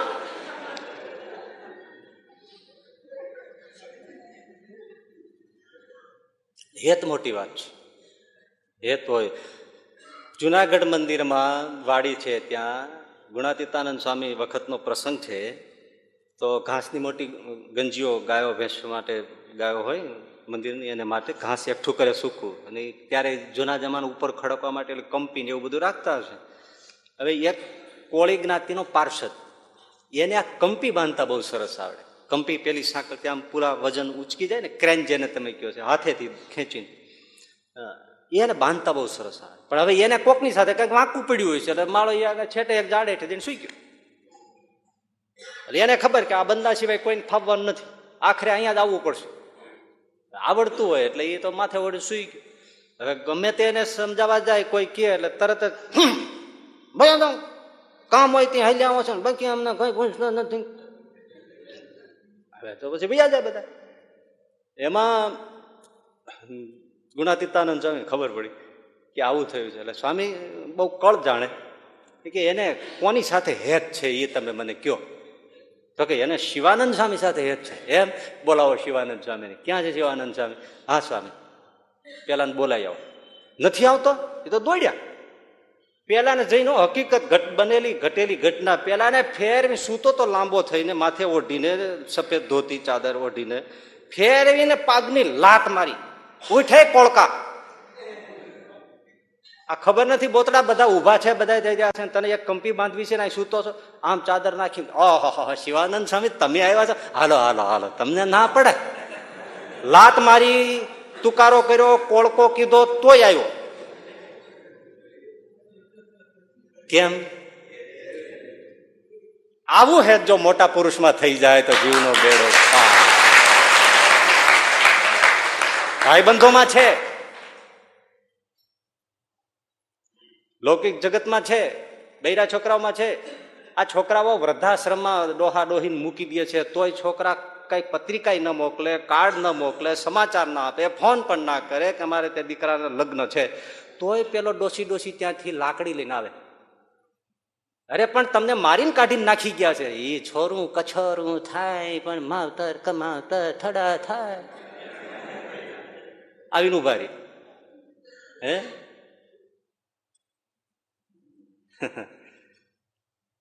એમ હેત હોય તો અવગુણ અભાવ ના. અને જો સત્સંગમાં આ એક વસ્તુ જ થઈ જાય તો કામ થઈ જાય. બહુ સમજવાનું છે. છાતી એવી થવી જોઈએ, મતલબ કે સ્થિતિ એવી માનસિક થવી જોઈએ કે આપણને કાંઈ વઢવા ટોકવાના કહેવાના પ્રસંગ આવે તો પણ કંઈ થવું જોઈએ, અવળું ન પડવું. કંઈ ન થવું જોઈએ એટલે પછી હા પછી વોટરપ્રૂફ નહીં એ તો કીધે રાખે, એમાં શું આપણે શું લેવા દેવા એમ નહીં, પણ સબળું તો કામ. બીજી વાત એ જ વર્તાલનો અગિયારમાં વચનામૃત નો ગયો. વચનામૃતમાં તો સકલ શાસ્ત્રોનો સાર, જીવંત શાસ્ત્રો નાખ્યા છો. એક એક શબ્દે શબ્દે સોનીના ત્રાજવા જોઈ ને એ એમાં શબ્દો જોખી જોખીને સહજાનંદ સ્વામી વાપર્યા છે. સોનીના ત્રાજવામાં એ જ પાછા હજી અગિયારમાં વડતાલના વચનામૃતમાં શ્રીજી મહારાજ કહે સંતોમાં હેત રાખવું કે શા માટે દોષ ના આવે, અવગુણ ના આવે, અભાવ ના આવે. પછી કહ્યું સાંભળજો, હા, કે સંતોમાં હેત હોય તો એમના વચન સત્ય મનાય. હેત હોય એની વાણી સત્ય મનાય, એનું મનાય. એના બે અર્થ, સત્ય વચન મનામાં સત્ય વચનના બે અર્થ. એક, એ જે આજ્ઞા કરી આજ્ઞા તરત સ્વીકારી, હેત હોય એટલે. હેત ના હોય તો કે મારે તો ટાઈમ નથી, તમે તો કીધું પણ મારે આમ છે. હેત હોય તો તરત હુકમે દાસ હજાર તૈયાર જ હોય. આપણે આપણે ઘણી વાર એવાને હેત હોય અને તમે એમ પૂછો કે તમારે સમય છે, તમે આટલું કરશો, તો કરશો એમ કહેવાય જ નહીં. કરો એમ કહો, તમે તમે કરશો એમ કેમ બોલો છો? તમને એટલો વિશ્વાસ નથી તો અમારી અનુમતિ કેમ લ્યો છો તમે કે તમે કરશો? કરો એમ કહો. હોય એવા કોક કોક હે એને એના દિલમાં આ આ ભાવ છે, કેમ હેત છે, જે કેમ કરવું જ જોઈએ, કરવાનું જ થઈ જ જાય. લોકમાં એ જ રીતિ છે ને, જ્યાં જ્યાં હેત હોય ત્યાં બધું થાય જ છે. જે કે તે થાય, વચન મનાય, સત્ય મનાય. શ્રીજી મહારાજ મેમકા પધાર્યા. મેમકા હું એકવાર ગયો પણ મને મેમકા બહુ ગમ્યું. હજી કોઈક ડોહલાઓ બેઠા છે કે જે ઇતિહાસ સાચવીને બેઠા છે. ત્યાં શું શું હતું એ લાકડી લઈને તમને હારે હારે ફરી ફરીને બતાવે. હો કે અહીંયા શું ભાઈ પણ એ કુવો ને ભોગાવા નદી કેટલી વિશાળ પટવાળી, આમ જોઈએ જ રાખો. અને મને તો શિયાળો ચોમાસો કરતા બધાને ચોમાસામાં વધારે મજા આવે. મને આવતી છે પણ મને ઉનાળો વૈશાખ તપ્યો હોય અને એમાં મને કુદરતી સૌંદર્ય જે ઝરતું દેખાય છે દુનિયામાં નથી દેખાતું. ઉનાળો હવે ગાંડો થાવ, કેમ આ ભલે આમ તાપ લાગે પણ ક્યાં જોવાનું હોય ને. આ આ બિલ્ડિંગ આડા આવી ગયા, નહીતર આ તો વગડો છે ને, એ ઉનાળો હું જોઈએ જ રાખું. અહીં શું છે નહીતર આ કોઈને કહેવાય ને, તમને કહી દઉં હું જોઈએ જ રાખવા. એટલું બધું સૌંદર્ય લાગે કે મારે કોઈ શબ્દો, હું કોઈ કવિ નહીં ને એટલે વર્ણન નથી કરી શકતો. પછી આ નથી દેખાતું ને એટલે આ બાજુ જોઉં છું, ત્યાં ઝાડવા ઉગ્યા ગયા છે, થોડોક ઓલો ભાગ છે પણ એ જોઈએ જ રાખવું. શું સરે છે એ હું ત્યાં મેમકા ગયો ને ભોગાવાનું બધું જોયું વિશાળ પટ. એમાં શ્રીજી મહારાજ સ્નાન કરવા ગયા હોય અને બાજુમાં ઊંચા કાંઠા ઉપર કૂવો છે, ત્યાં શ્રીજી મહારાજે એ ગામના માણસો આવ્યા હોય એને સમાધિમાં મોકલી દઈ લાઈનમાં સુવડાવી દીધા હોય અને પોતે નાવા વયા જાય. અને આ બધા સૂતા હોય, કોઈ ગોલોકમાં, કોઈ અક્ષરમાન, કોઈ શ્વેતદીપ ને કોઈ વૈકુંઠમાં વિહાર કરતા હોય. અને સહજાનંદ સ્વામી સ્નાન કરતા હોય, એને મન પડે ત્યારે આવે, સ્નાન કરી લે કુવાય, પછી એને જગાડે. આવી લીલાઓ. શિવ મંદિર છે ત્યાં મહારાજ એ જ જગ્યાએ, નહીં ગાદી, નહીં આશે, નહીં ગાદીઓ, નહીં તકલો, કશું નહીં. રાજાશાહી પણ ભોગવે અને સાવ વાઘરીના કુબામાં જઈને પણ મારો નાથ બેસે, મારો બાપ સહજાનંદ. સહજ સહજ સહજ સહજ એવરી મોમેન્ટ આનંદ આનંદ ને આનંદ. અને એની પાસે આવે એને આનંદ અને આનંદ. એ શિવ મંદિરના ઉમરા ઉપર બેસીને એમણે ગામ લોકોને સભા કરે. બહુ લીલાઓ છે ત્યાંની, એ મેમગાની કહેવાય. મુરજી શેઠ, રામજી શેઠ, આહા, એ બધા ભક્તોને મેં ક્યાંક ક્યાંક તમને એકાદ આગળ પ્રસંગો કયા છે. તો મેમકા મહારાજ પધારેલા, ઘણા વખત પધારેલા છે, પછી ત્યાંથી વિદાય થતા હતા. તો શ્યામાભાઈ કણસાગરા, શ્યામાભાઈ પટેલ, હંસરાજભાઈ સુથાર એ મહારાજને વળાવવા આવ્યા, ચાર જણા, અને મુરજી શેઠ, આ ચાર જણા, મુરજી શેઠ, શ્યામા કણસાગરા, શ્યામા પટેલ અને હંસરાજ સુથાર. તો દૂર દૂર સુધી મહારાજની સાથે ચાલ્યા. પછી શ્રીજી મહારાજે કહ્યું કે હવે રસ્તા જુદા પડે છે અને તમે પાછા વળો. એ જે જગ્યાએ મહારાજે કહ્યું કે હવે તમે પાછા વળો, કે આજે ઓટો છે, શા માટે ઓટો રાખ્યો છે એ કથા, હેત હોય તો વચન મનાય.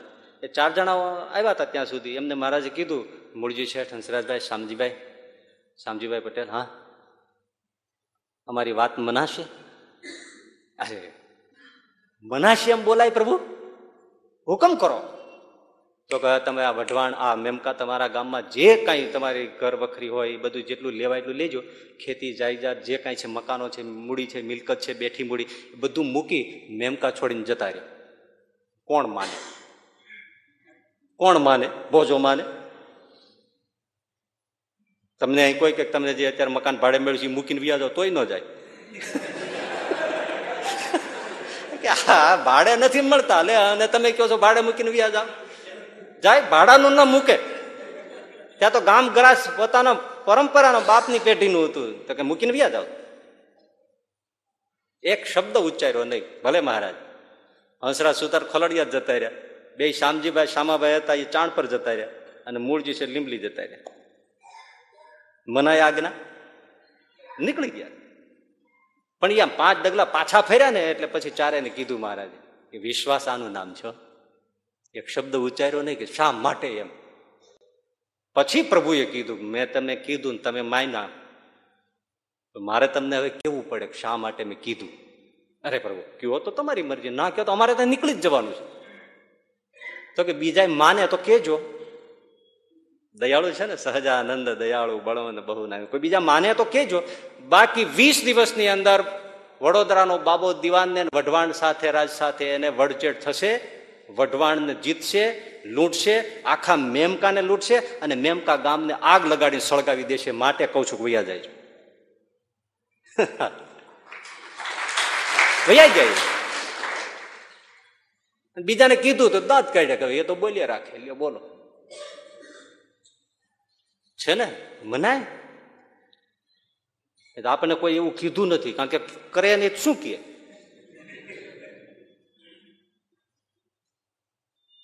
ગજબ. અરે હા, થોડા વર્ષો પહેલાની વાત છે. હા, આપણે જોગી સ્વામી સુતા તે ઢોલરા જતા હતા, બળદગાડામાં બેસીને જતા હતા. ઢોલરા ગામ આમ સામે દેખાય, બળદગાડું રૂમઝુમ રૂમઝુમ રૂમઝુમ રૂમઝુમ હાલ્યું જાય. એમાં એ ગરીબ ભગત નીકળ્યા. સ્વામી કહે, સાધુ તારે ગાયમાં આવ્યા ને તારે ક્યાં જવું છે? હે જે સ્વામી નારાયણ તો દંડવત મીંડા કરવા. હે જોગી સ્વામી બાપા, જોગી બાપા, એટલે અમે તારે ગાયમાં આવ્યા, તું ક્યાં જાય? બાપા હું તો મારે ખેતર જાઉં છું. કા? હા, વરસાદ ખેંચાઈ ગયો, મોલ ઉગી ગયા, વરસાદ આવતો નથી, અને હવે જો સવારે થોડું પાણી ભેળું થયું હતું કૂવામાં, ગામડામાં ઉલાળો કે એટલે મેં એ લઈ લીધું છે, પાણી પીવડાવી પાઈ દીધું ખેતીને. થોડો કપાસ આવ્યો છે, થોડો બાજરો છે, તો હવે થોડું પાણી ભેળું થઈ ગયું છે, તો જઈને થોડું ઉલેચી આવું, અને જેટલું પી જાય એટલું પાઈ દઉં તો બાપા કંઈક હાથમાં રહી જાય. આ વરસાદ તો જો ને હાથ તાળી દે, વાદળા આટા મારે છે આમ, અન્નકૂટમાં આપણે જેમ દર્શન કરીને નીકળી જાય એમ. અન્નકૂટમાં દર્શન જ કરવાનો હોય, આપણને કોઈ થોડો એક જ ચકતો આપે કોઈ.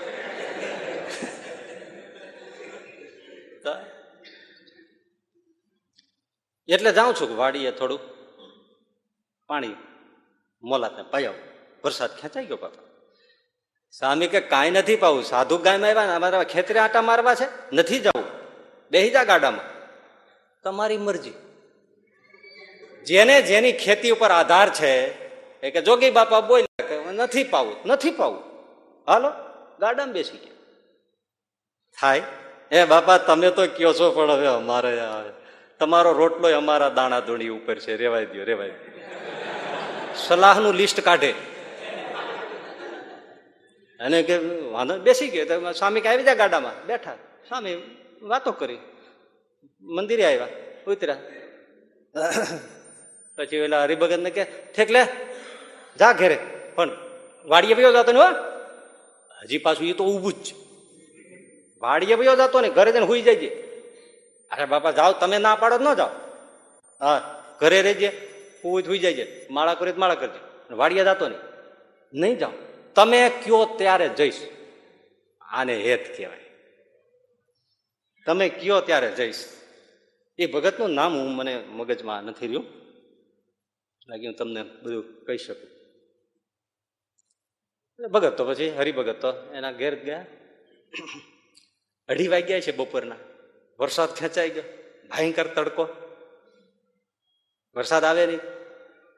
સ્વામી થોડી વાર આરામ એવું બધું કરીને પછી અઢી વાગ્યે ઉઠ્યા, નીકળ્યા, કોગળા પાણી કર્યા, ચાદર મૂકી દીધી, આ ધોતી હતી, ધોતીનો છેડો કાઢી આમ ગળા ઉપર નાખી અને મંદિરના ધાબા ઉપર ગયા. ધાબુ તપે એટલે ચમચમ થઈ જાય.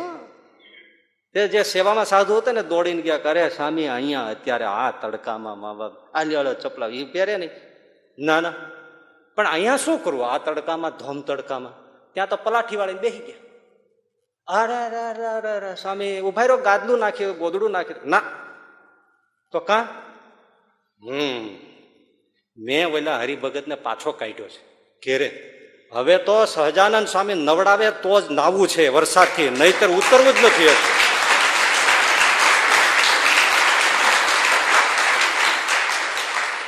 હવે શ્રીજી મહારાજ નવડાવે તો જ નાવું છે ને હેઠું ઉતરવું છે. બેસી ગયા માથે વડે. બોલ, જેમ જેમ થોડો થોડો થોડો થોડો સમય જવા માંડ્યો, ત્યાં તો ફોદા જેવા જે વાદળ આંટા મારતા હતા એના કલર બદલાવા માંડ્યા. વાત વાત વાતમાં વાત લાગે, કહેતા કહેતા વાત લાગે, સાંભળતા વાત લાગે, ત્યાં તો કાળા ભંબર વાદળા થઈ ગયા. અને બાર બાર વર્ષથી બે બેનપણીઓ પરણી પરણી ઉગમણે આથમણે વહી ગઈ હોય ને અચાનક ક્યાંક બસ સ્ટેન્ડ ઉપર ભેળી થઈ જાય ને બે મળીને બથમાં હાથ નાખીને જેમ હાડકાની કકડાટી બોલાવે એમ વાદળીઓ ભટકાણે કડાડાડાડાડાડાડા ભૂષાંગ વરસાદની વરસાદ થઈ ગઈ. આખો ઢોલરા પંથકને બધું પાણી પાણી થઈ ગયું. એક સાધુના વચનમાં રાખ્યો, પોતાનું તો થયું, આખા ગામનું ભલું થઈ ગયું. આખા ગામનું એ ક્યાં છે જ ને બેઠા જ છે ને હાલે, પણ મનાય તો હા, બાકી તો બીજે બધું મનાય છે ને. એક જણો છે ને ઘરે આવ્યો ને રાતે, તે લાલ લેન્ટર્ન આવે ને એ લઈને આવ્યો. એની પત્ની કે આ તમે ક્યાંથી લાવ્યા? તે કે રસ્તામાં પીડ્યું હતું, હું લેતો આવ્યો. અરે તમારી ભલી થાય, રસ્તામાં ના પીડ્યું, મ્યુનિસિપાલિટી વાળા એ કોઈ ખાડો હોય ત્યાં મૂક્યું હોય. આટલી અક્કલ નથી, મને ખબર હોત તો હું તમને આ ત્યાં મૂક્યું હોય, કોઈ ખાડામાં પડે નહીં, એટલે આ મ્યુનિસિપાલિટી વાળા ખાડામાં કોઈ પડે નહીં એટલે ત્યાં આ ફાનસ મૂક્યું હોય લાલ, એ તમે ઉપાડ્યા, મને એમ ક્યાંય કોઈ નથી, રખડે છે, તું લેતો આવ્યો, જાવ અત્યારે ને અત્યારે પાછું મૂકી આવું. એ રાતે પાછો કાઢ્યો, તે ફાનસ મૂકવા ગયો, આખી રાત વહી ગઈ તોય ન આવ્યો. બીજે દિવસે દસ વાગે આવ્યો. એની પત્ની કે આ તમે શું કર્યું? બાર કલાક વહી ગઈ. તો કે શું કરું? તે કીધું ને ખાડો હતો ત્યાં મૂક્યા, કઈ ખાડો જડ્યો નહીં, પછી ગાળ્યો, પછી મૂક્યું. આજ્ઞાંકિત જુઓ તમે.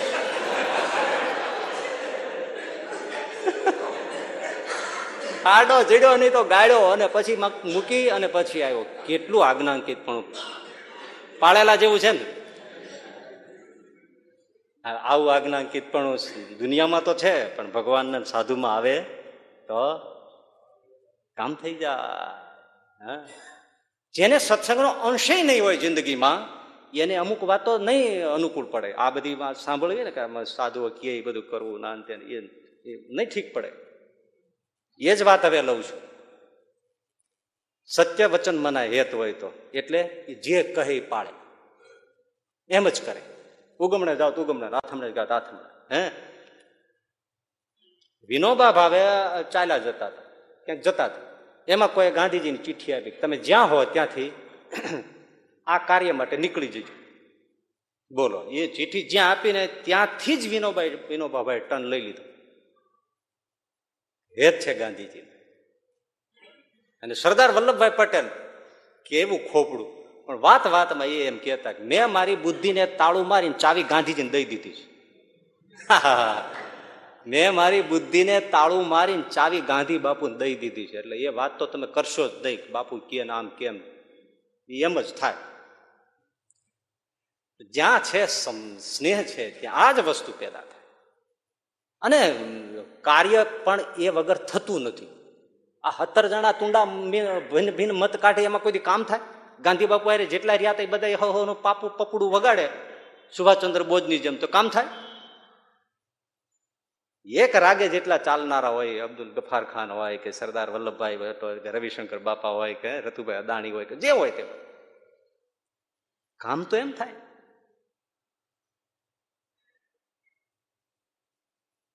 સત્ય વચન બનાવે, પણ લૌકિક વાત આપણે કરીએ ને તો બધાને ગળે ઉતરી જાય. બીજી આ સત્સંગની અધ્યાત્મની વાત આવે ને એટલે ત્યાં એ બધાને ફિઝુલ લાગે.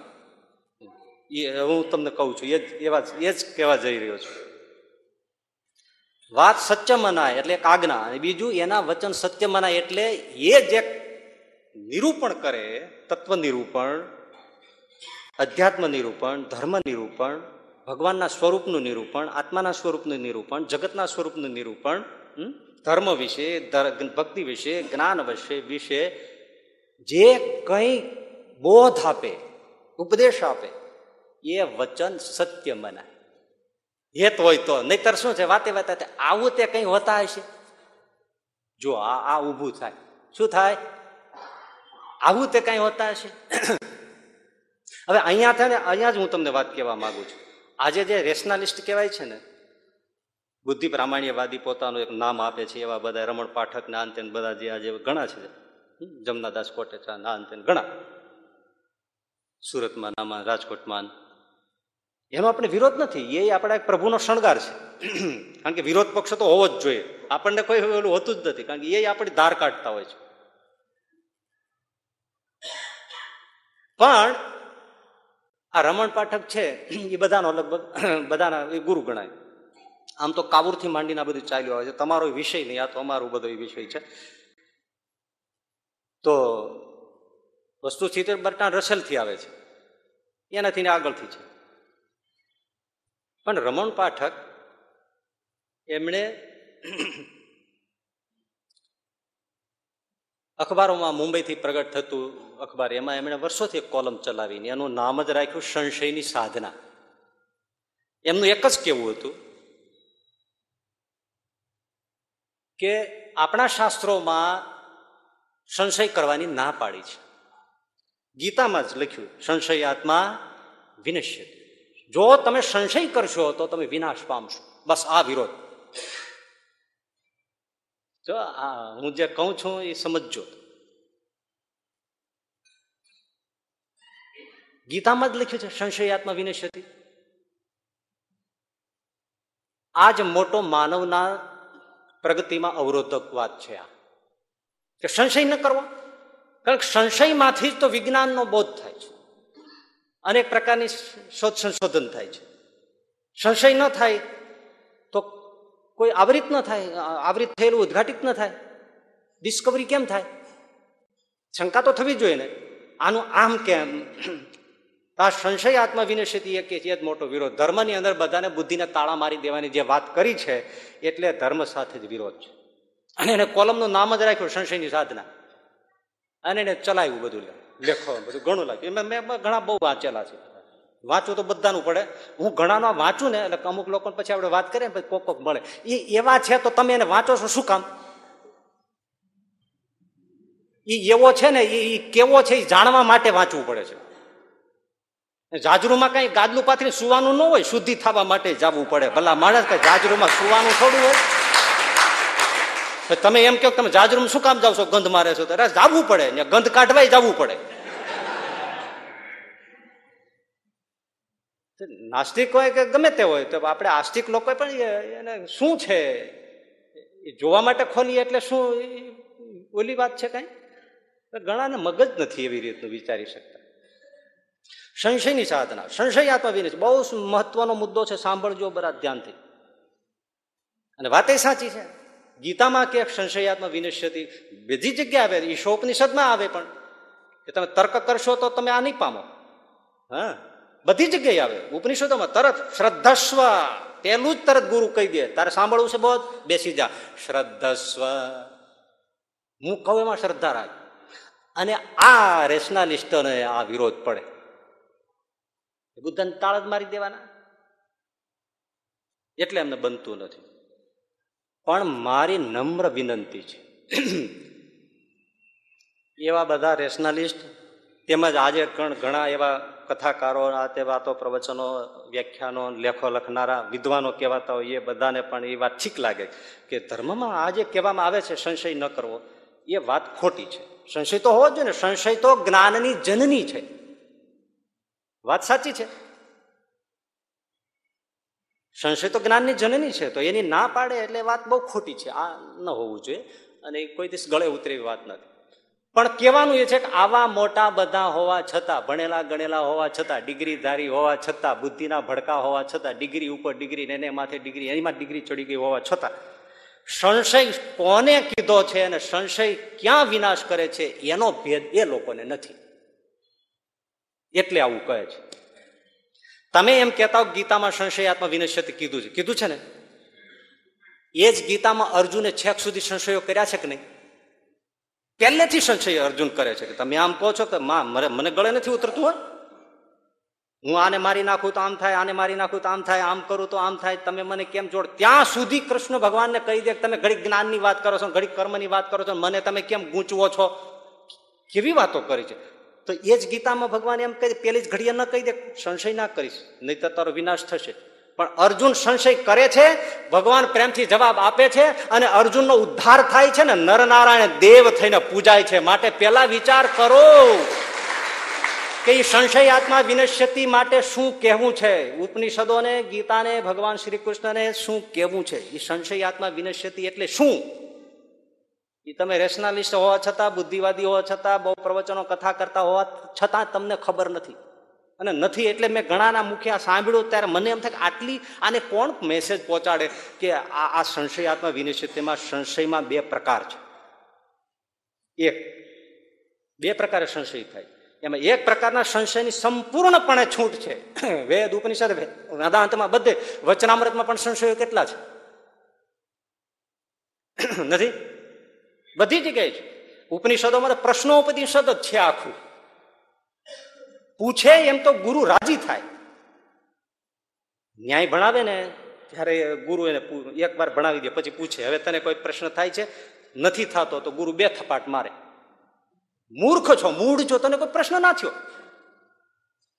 એટલે ફરી વાર ભણાવે, હવે કોઈ પ્રશ્ન થાય, ઓહો હો હો મને પાંચ દસ પ્રશ્નો છે, તો વળી બે લાફા મારે, પાંચ દસ જ? તને શબ્દે શબ્દે પ્રશ્ન થવો જોઈએ તો તું સાચો શિષ્ય છે. આમાં ક્યાં સંશયની ના પાડી છે? આખી ગીતા સંશય ઉપર છે અને છતાંય એને વિશ્વરૂપનું દર્શન થાય છે, નરનારાયણ દેવ થઈને પૂજાય છે અર્જુન. એટલે મુરબ્બીઓ થોડું વિચારો, સંશય બે પ્રકારના છે. એક પ્રકારની મના છે ને એક પ્રકારનો અવકાર છે. એક, જિજ્ઞાસાથી તમે જેટલા સંશય કરો એ બધા અવકારી. અશ્રદ્ધાથી તમે જેટલા સંશય કરો એના ઉપર પ્રતિબંધ. આ ભેદ સમજવાની હજી થોડી જરૂર પડશે. એક દ્રષ્ટાંત આપો. આપણે અમદાવાદના પ્રાણવલ્લભ બ્રાહ્મણ, એ વિપ્ર, શ્રીજી મહારાજ વખતની વાત, ગોદાવરીય સંઘ સાથે તીર્થયાત્રા કરવા ગયા. એમાં મરકી રોગ, પ્લેગ, એ એને લાગુ પડ્યો. કોને? પ્રાણવલ્લભને, હરિભક્તને.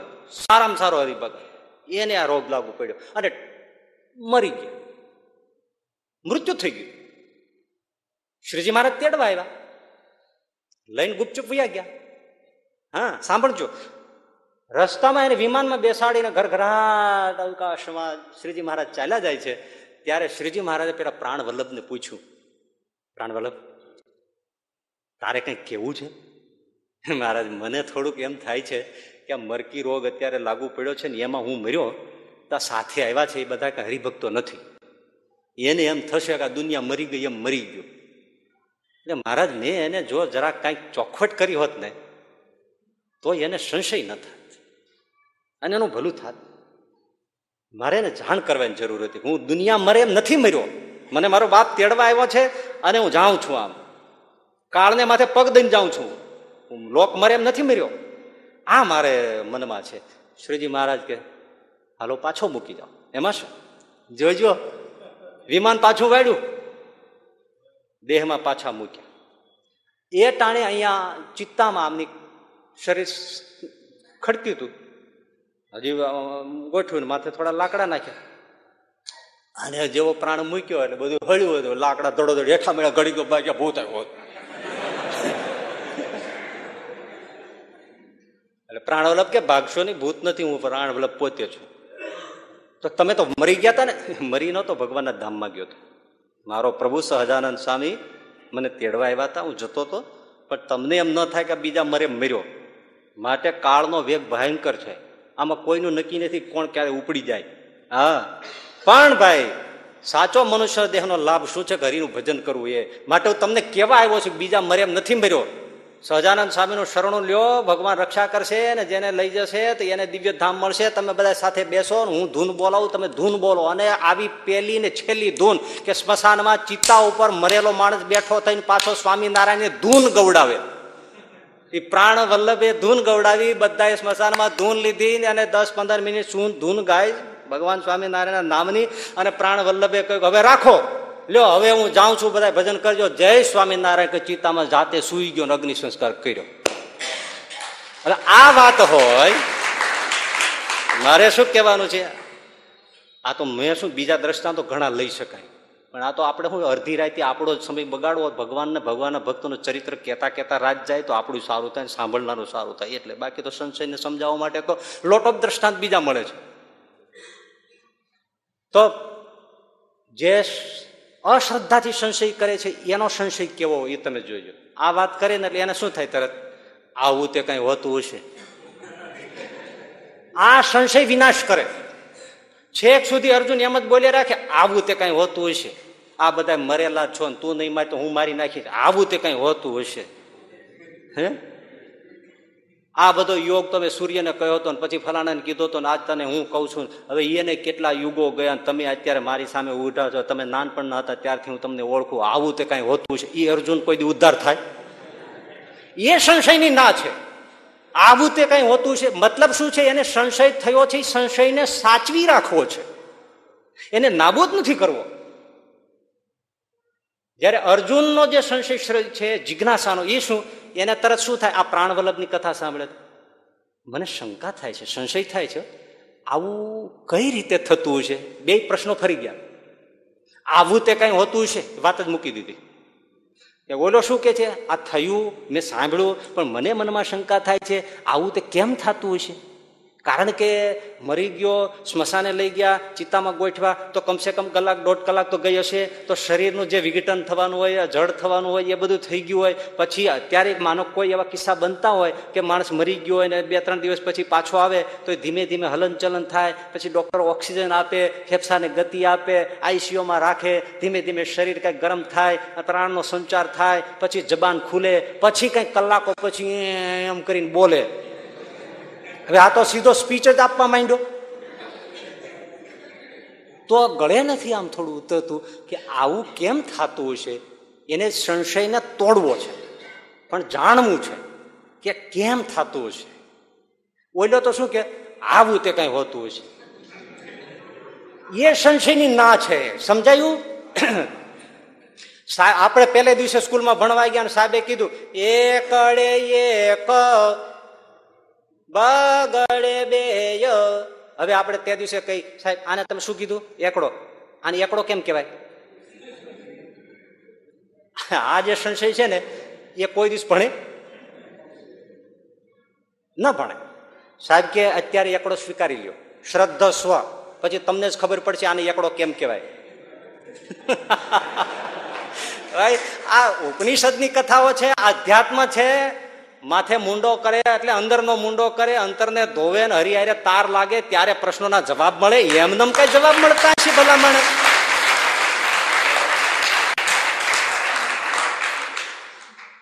તો આ કેમ થાય? આવી રીતે બોડી કેમ કામ કરે? આ એમ કામ કરે. જુઓ ભાઈ, તમે જુઓ, આ પ્રાણવલ્લભ છે ને એની જ કથા છે. હા, કોને શ્રદ્ધાથી જિજ્ઞાસાથી સંશય કરે છે એને એને હવે આપણે કહીએ છીએ કે આ કેમ થાય? જો એમ થાય, આ પ્રાણવલ્લભ જે ચિત્તામાં બેઠો થયો હતો ને એની પોતાની જ કથા છે. એ છે ને સહજાનંદ સ્વામીને પહેલા નહોતો મળ્યો, એ છે ને એ મુમુક્ષુ જીવ હતો, પણ એને થઈ ગયું ભગવાનનું ભજન કરવું જ જોઈએ, પણ મારે એવો ભગવાન જોઈએ કે જે ખરેખર મારો ઉદ્ધાર કરે, અને એવો દેવ મંદિર જોઈએ કે જેનું હું દર્શન કરું, ભજન કરું તો મને મારો ઉદ્ધાર લાગે. તો પ્રાણવલ્લભ ખરેખર, આ કથા તમે જાણ્યો કે ન જાણ્યો મને ખબર નથી, પ્રાણવલ્લભ રોજ સવારમાં સરસ મજાનો પુષ્પનો હાર લઈને આખા અમદાવાદમાં આટા મારે, એટલે એકડે એકથી આમ લેતો આવે, આજુબાજુ ક્યાંય ગયા હોય ને તો તરત ફૂલની માળા લે, અને જ્યાં દેવ મંદિર હોય ને એને મનમાં પ્રતિજ્ઞા કરી હતી, કોઈને કહ્યું નહોતું, આ જાણી રાખજો, કોઈને કહ્યું નહોતું, મનમાં પ્રતિજ્ઞા કરી હતી પ્રાણવલ્લભે કે હું ફૂલની માળા રોજ બનાવે, એની એની શ્રદ્ધા જુઓ, રોજ ફૂલમાળા હાથે બનાવે અને દેવ મંદિર હોય ને ત્યાં જાય, દર્શન કરે, પગે લાગે, માળા કોઈ દી આપે નહીં, ઘરે લઈને પાછી બીજું આવે, બનાવે આપે જ નહીં. હવે આ ગદ્દાયને સંશય થાય, માળો રોજ ફૂલમાળા બનાવે, દેવ મંદિરે દર્શને જાય, નવા નવા મંદિરે જ દર્શને જાય, નવા એક મંદિરે ગયો બીજે દિવસે ત્યાં ન જાય, નવા નવા મંદિરે જાય, ફૂલમાળા નવી બનાવે, દર્શન કરે, ફૂલમાળા પાછી લાવે, ઘરે આવી ઉકળામ નાખી દે. છે ને વિચિત્રતા? તો એ વિચિત્રમાં ચિત્રતા છે. એને મનમાં એક પ્રતિજ્ઞા કરી હતી, એક સંકલ્પ કર્યો હતો, એ દેવ મારો ઉદ્ધાર કરે, કયો કે હું ફૂલમાળા લઈને જાઉં અને એ દેવ મારી પાસેથી માળા માગી લે, લાવ પ્રાણવલ્લભ લાવ, તારે માળા લાવ, મારે પહેરવી છે, એ દેવ મારે આશરો કરવો અને એને પગે પડવું. આ એનો મનમાં સંકલ્પ ડેરે ડેરે ફરે, ગામડે ગામડે જાય ત્યાં કરે. એમાં પછી આવું બધું કરતા કરતા કરતા પછી નરનારાયણ દેવ કાળુપુરના મંદિરે પ્રાણવલ્લભ ગયો, હાથમાં માળા અને ડેરામાં, જ્યાં નરનારાયણ દેવની સામે આમ ઉભો રહ્યો, બોલો સંકલ્પ તો હતો જ, નરનારાયણની મૂર્તિએ કીધું પ્રાણવલ્લભ લાય તારી પુષ્પની માળા અમારે ધારણ કરવી છે, અને માળા માગીને પ્રાણવલ્લભ પગમાં પડ્યો. ભવ્ય આ દેવ ખરો. અને એમાંથી પછી એ સહજાનંદ સ્વામીને આશ્રય થયા અને સત્સંગે થયા અને મહારાજને મળ્યા અને અઠંગ હરિભગત થયા. હવે આ મૂર્તિ છે, આપણા હાથમાં તો મિજાગરા કુદરતના નાખ્યા છે ને, જીભની અંદર પણ આ બધી સ્વર પેટી વોકલ બોક્સ બધી સિસ્ટમ નાખેલી છે ને, પથ્થરની મૂર્તિઓ ધાતુની મૂર્તિમાં તેવું કાંઈ નથી ને, ને ભગવાન કરે બધું થાય છે ને, એમ વોકલ સિસ્ટમ નથી, છતાંય મૂર્તિ બોલી ને, હાથમાં મિજાગરા નથી તો એ મૂર્તિ હાથ લાંબો કરીને હાર લીધો ને, તો ભલામણ પથ્થર હોય એ જો ચૈતન્ય થઈ જતો હોય એને તો પરબ્રહ્મ કહેવાય, તો ભગવાન છે એ શું ન કરે? પ્રાણવલ્લભના ડેડ બોડીમાં ફરીથી જીવંત ન કરે? હે, એ જ કરે છે, એ જ મૂર્તિ કાલીની હાથ લાંબો કરીને રામકૃષ્ણ પરમ જમાડતા, એના થાળમાંથી જમતા. આમાં મિજાગરા નહોતા ને મૂર્તિમાં. એ બ્રહ્માનંદ સ્વામી વડતાલમાં પૂતળાઓ હતા, એમની લાઈન આખી બતાવીને મહારાજને કીધું, શ્રીજી મહારાજને, જો કોઈ ભગવાન હોય ને તો આમાં પ્રાણ પૂરે, અને પૂર્યા. પથ્થરના પૂતળા વાજિંત્ર વગાડે, પથ્થર છે એમાં જો ચૈતન્ય આવતું હોય તો આ તો માણસ જ છે, તો એમાં કેમ ચૈતન્ય ન પ્રગટી કરે? ઠાકોરજી કેમ ન કરે? અને ઠાકોરજીને તમે અજ્ઞાની માનો છો? એને જયારે પ્રાણવલ્લભને ઉઠાવ્યો હશે ને ત્યારે જ ખબર હોય પ્રાણ આ માગણી કરવાનો છે. તો ભલા માણસ એ કરતા અકર્તા અન્યથા કરતા છે અને બધું થાય છે, માટે આ વસ્તુ થઈ શકે. હા, બરાબર છે. પથ્થર બોલતો હોય, પથ્થરના હાથ વળતા હોય, તો પછી આ તો માણસ જ છે, એ થાય, આને સંશય નિવૃત્ત થાય. પણ આવું તે કંઈ હોતું હશે? એ સંશયનો કોઈ ઈલાજ નથી. આને તો કંઈ એકડો કહેવાતો હશે, તો ભણી રહ્યા, કઈ ન થાય ભાઈ, એ સંશયની મના છે. પણ આપણે આવા બધા છે ને વાતો કરીએ ને ત્યારે ઘણા લોકોને એ ભેદ ન હોવાથી પછી એમ કે ધર્મમાં તાળા મારી દેવાની વાત છે. તાળા મારવાની વાત નથી. જિજ્ઞાસાથી પ્રશ્ન તમારે ગમે તેટલા કરો, એ એનો ઈલાજ પણ છે ને એમાં મોક્ષ પણ છે. પણ અશ્રદ્ધાથી વાત કરો, માનવું જ નથી પેલા નક્કી કર્યું, આમ હોય જ નહીં, વાત પૂરી થઈ ગઈ. એ સંશયાત્મા વિનાશ કરે છે. હમ એટલે જે કહે એ વચન સત્ય મનાય કે જે આ છે આવું ભગવાનનું સ્વરૂપ છે, આવું છે. એમાં એને સંશય થાય કે આમ કેમ હશે, તો એનો ઉત્તર મળે. પણ આવું તે કાંઈ હોતું છે એનો ઉત્તર ના હોય. આવું તે કાંઈ હોતું છે એને સંશયાત્મા વિનશ્યતિ કયો છે. માટે જો હેત હોય તો વાત પરમ સત્ય મનાય. અને પછી ત્રણ લાઈનમાં મહારાજે કહ્યું છે વર્તાલનું અગિયારમું કે જો સંતમાં હેત હોય તો તો એ જ આત્મદર્શનનું સાધન છે, એ જ સંતના મહિમા જાણ્યાનું સાધન છે, સત્સંગનો મહિમા જાણ્યાનું પણ એ જ સાધન છે, અને ભગવાનનું સાક્ષાત દર્શન થવાનું પણ એ જ કારણ છે. શું શું સાધન? કોનામાં? ભગવાનના સંતોમાં જો હેત હોય તો જ આત્મદર્શનનું સાધન છે, એ જ ભગવાનનું સાક્ષાત દર્શનનું પણ સાધન છે, અને સત્સંગનો સંતોનો મહિમા જાણ્યાનું પણ એ જ સાધન છે. હેત રાખ્યાથી આટલું બધું થાય છે, હેતથી જ બધું થાય છે, હેત એ જ સત્સંગ છે. માટે કહ્યું છે સાધુમાં હેત એ જ સત્સંગ છે, સાધુમાં આત્મબુદ્ધિ એ જ સત્સંગ છે. હજી એ શું કામ આવે છે એ હેત, એ અમૃત જેવી વાત તો બાકી રહી જાય છે. એ આવતે શુક્રવારે આપણે લઈશું. સહજાનંદ સ્વામી મહારાજ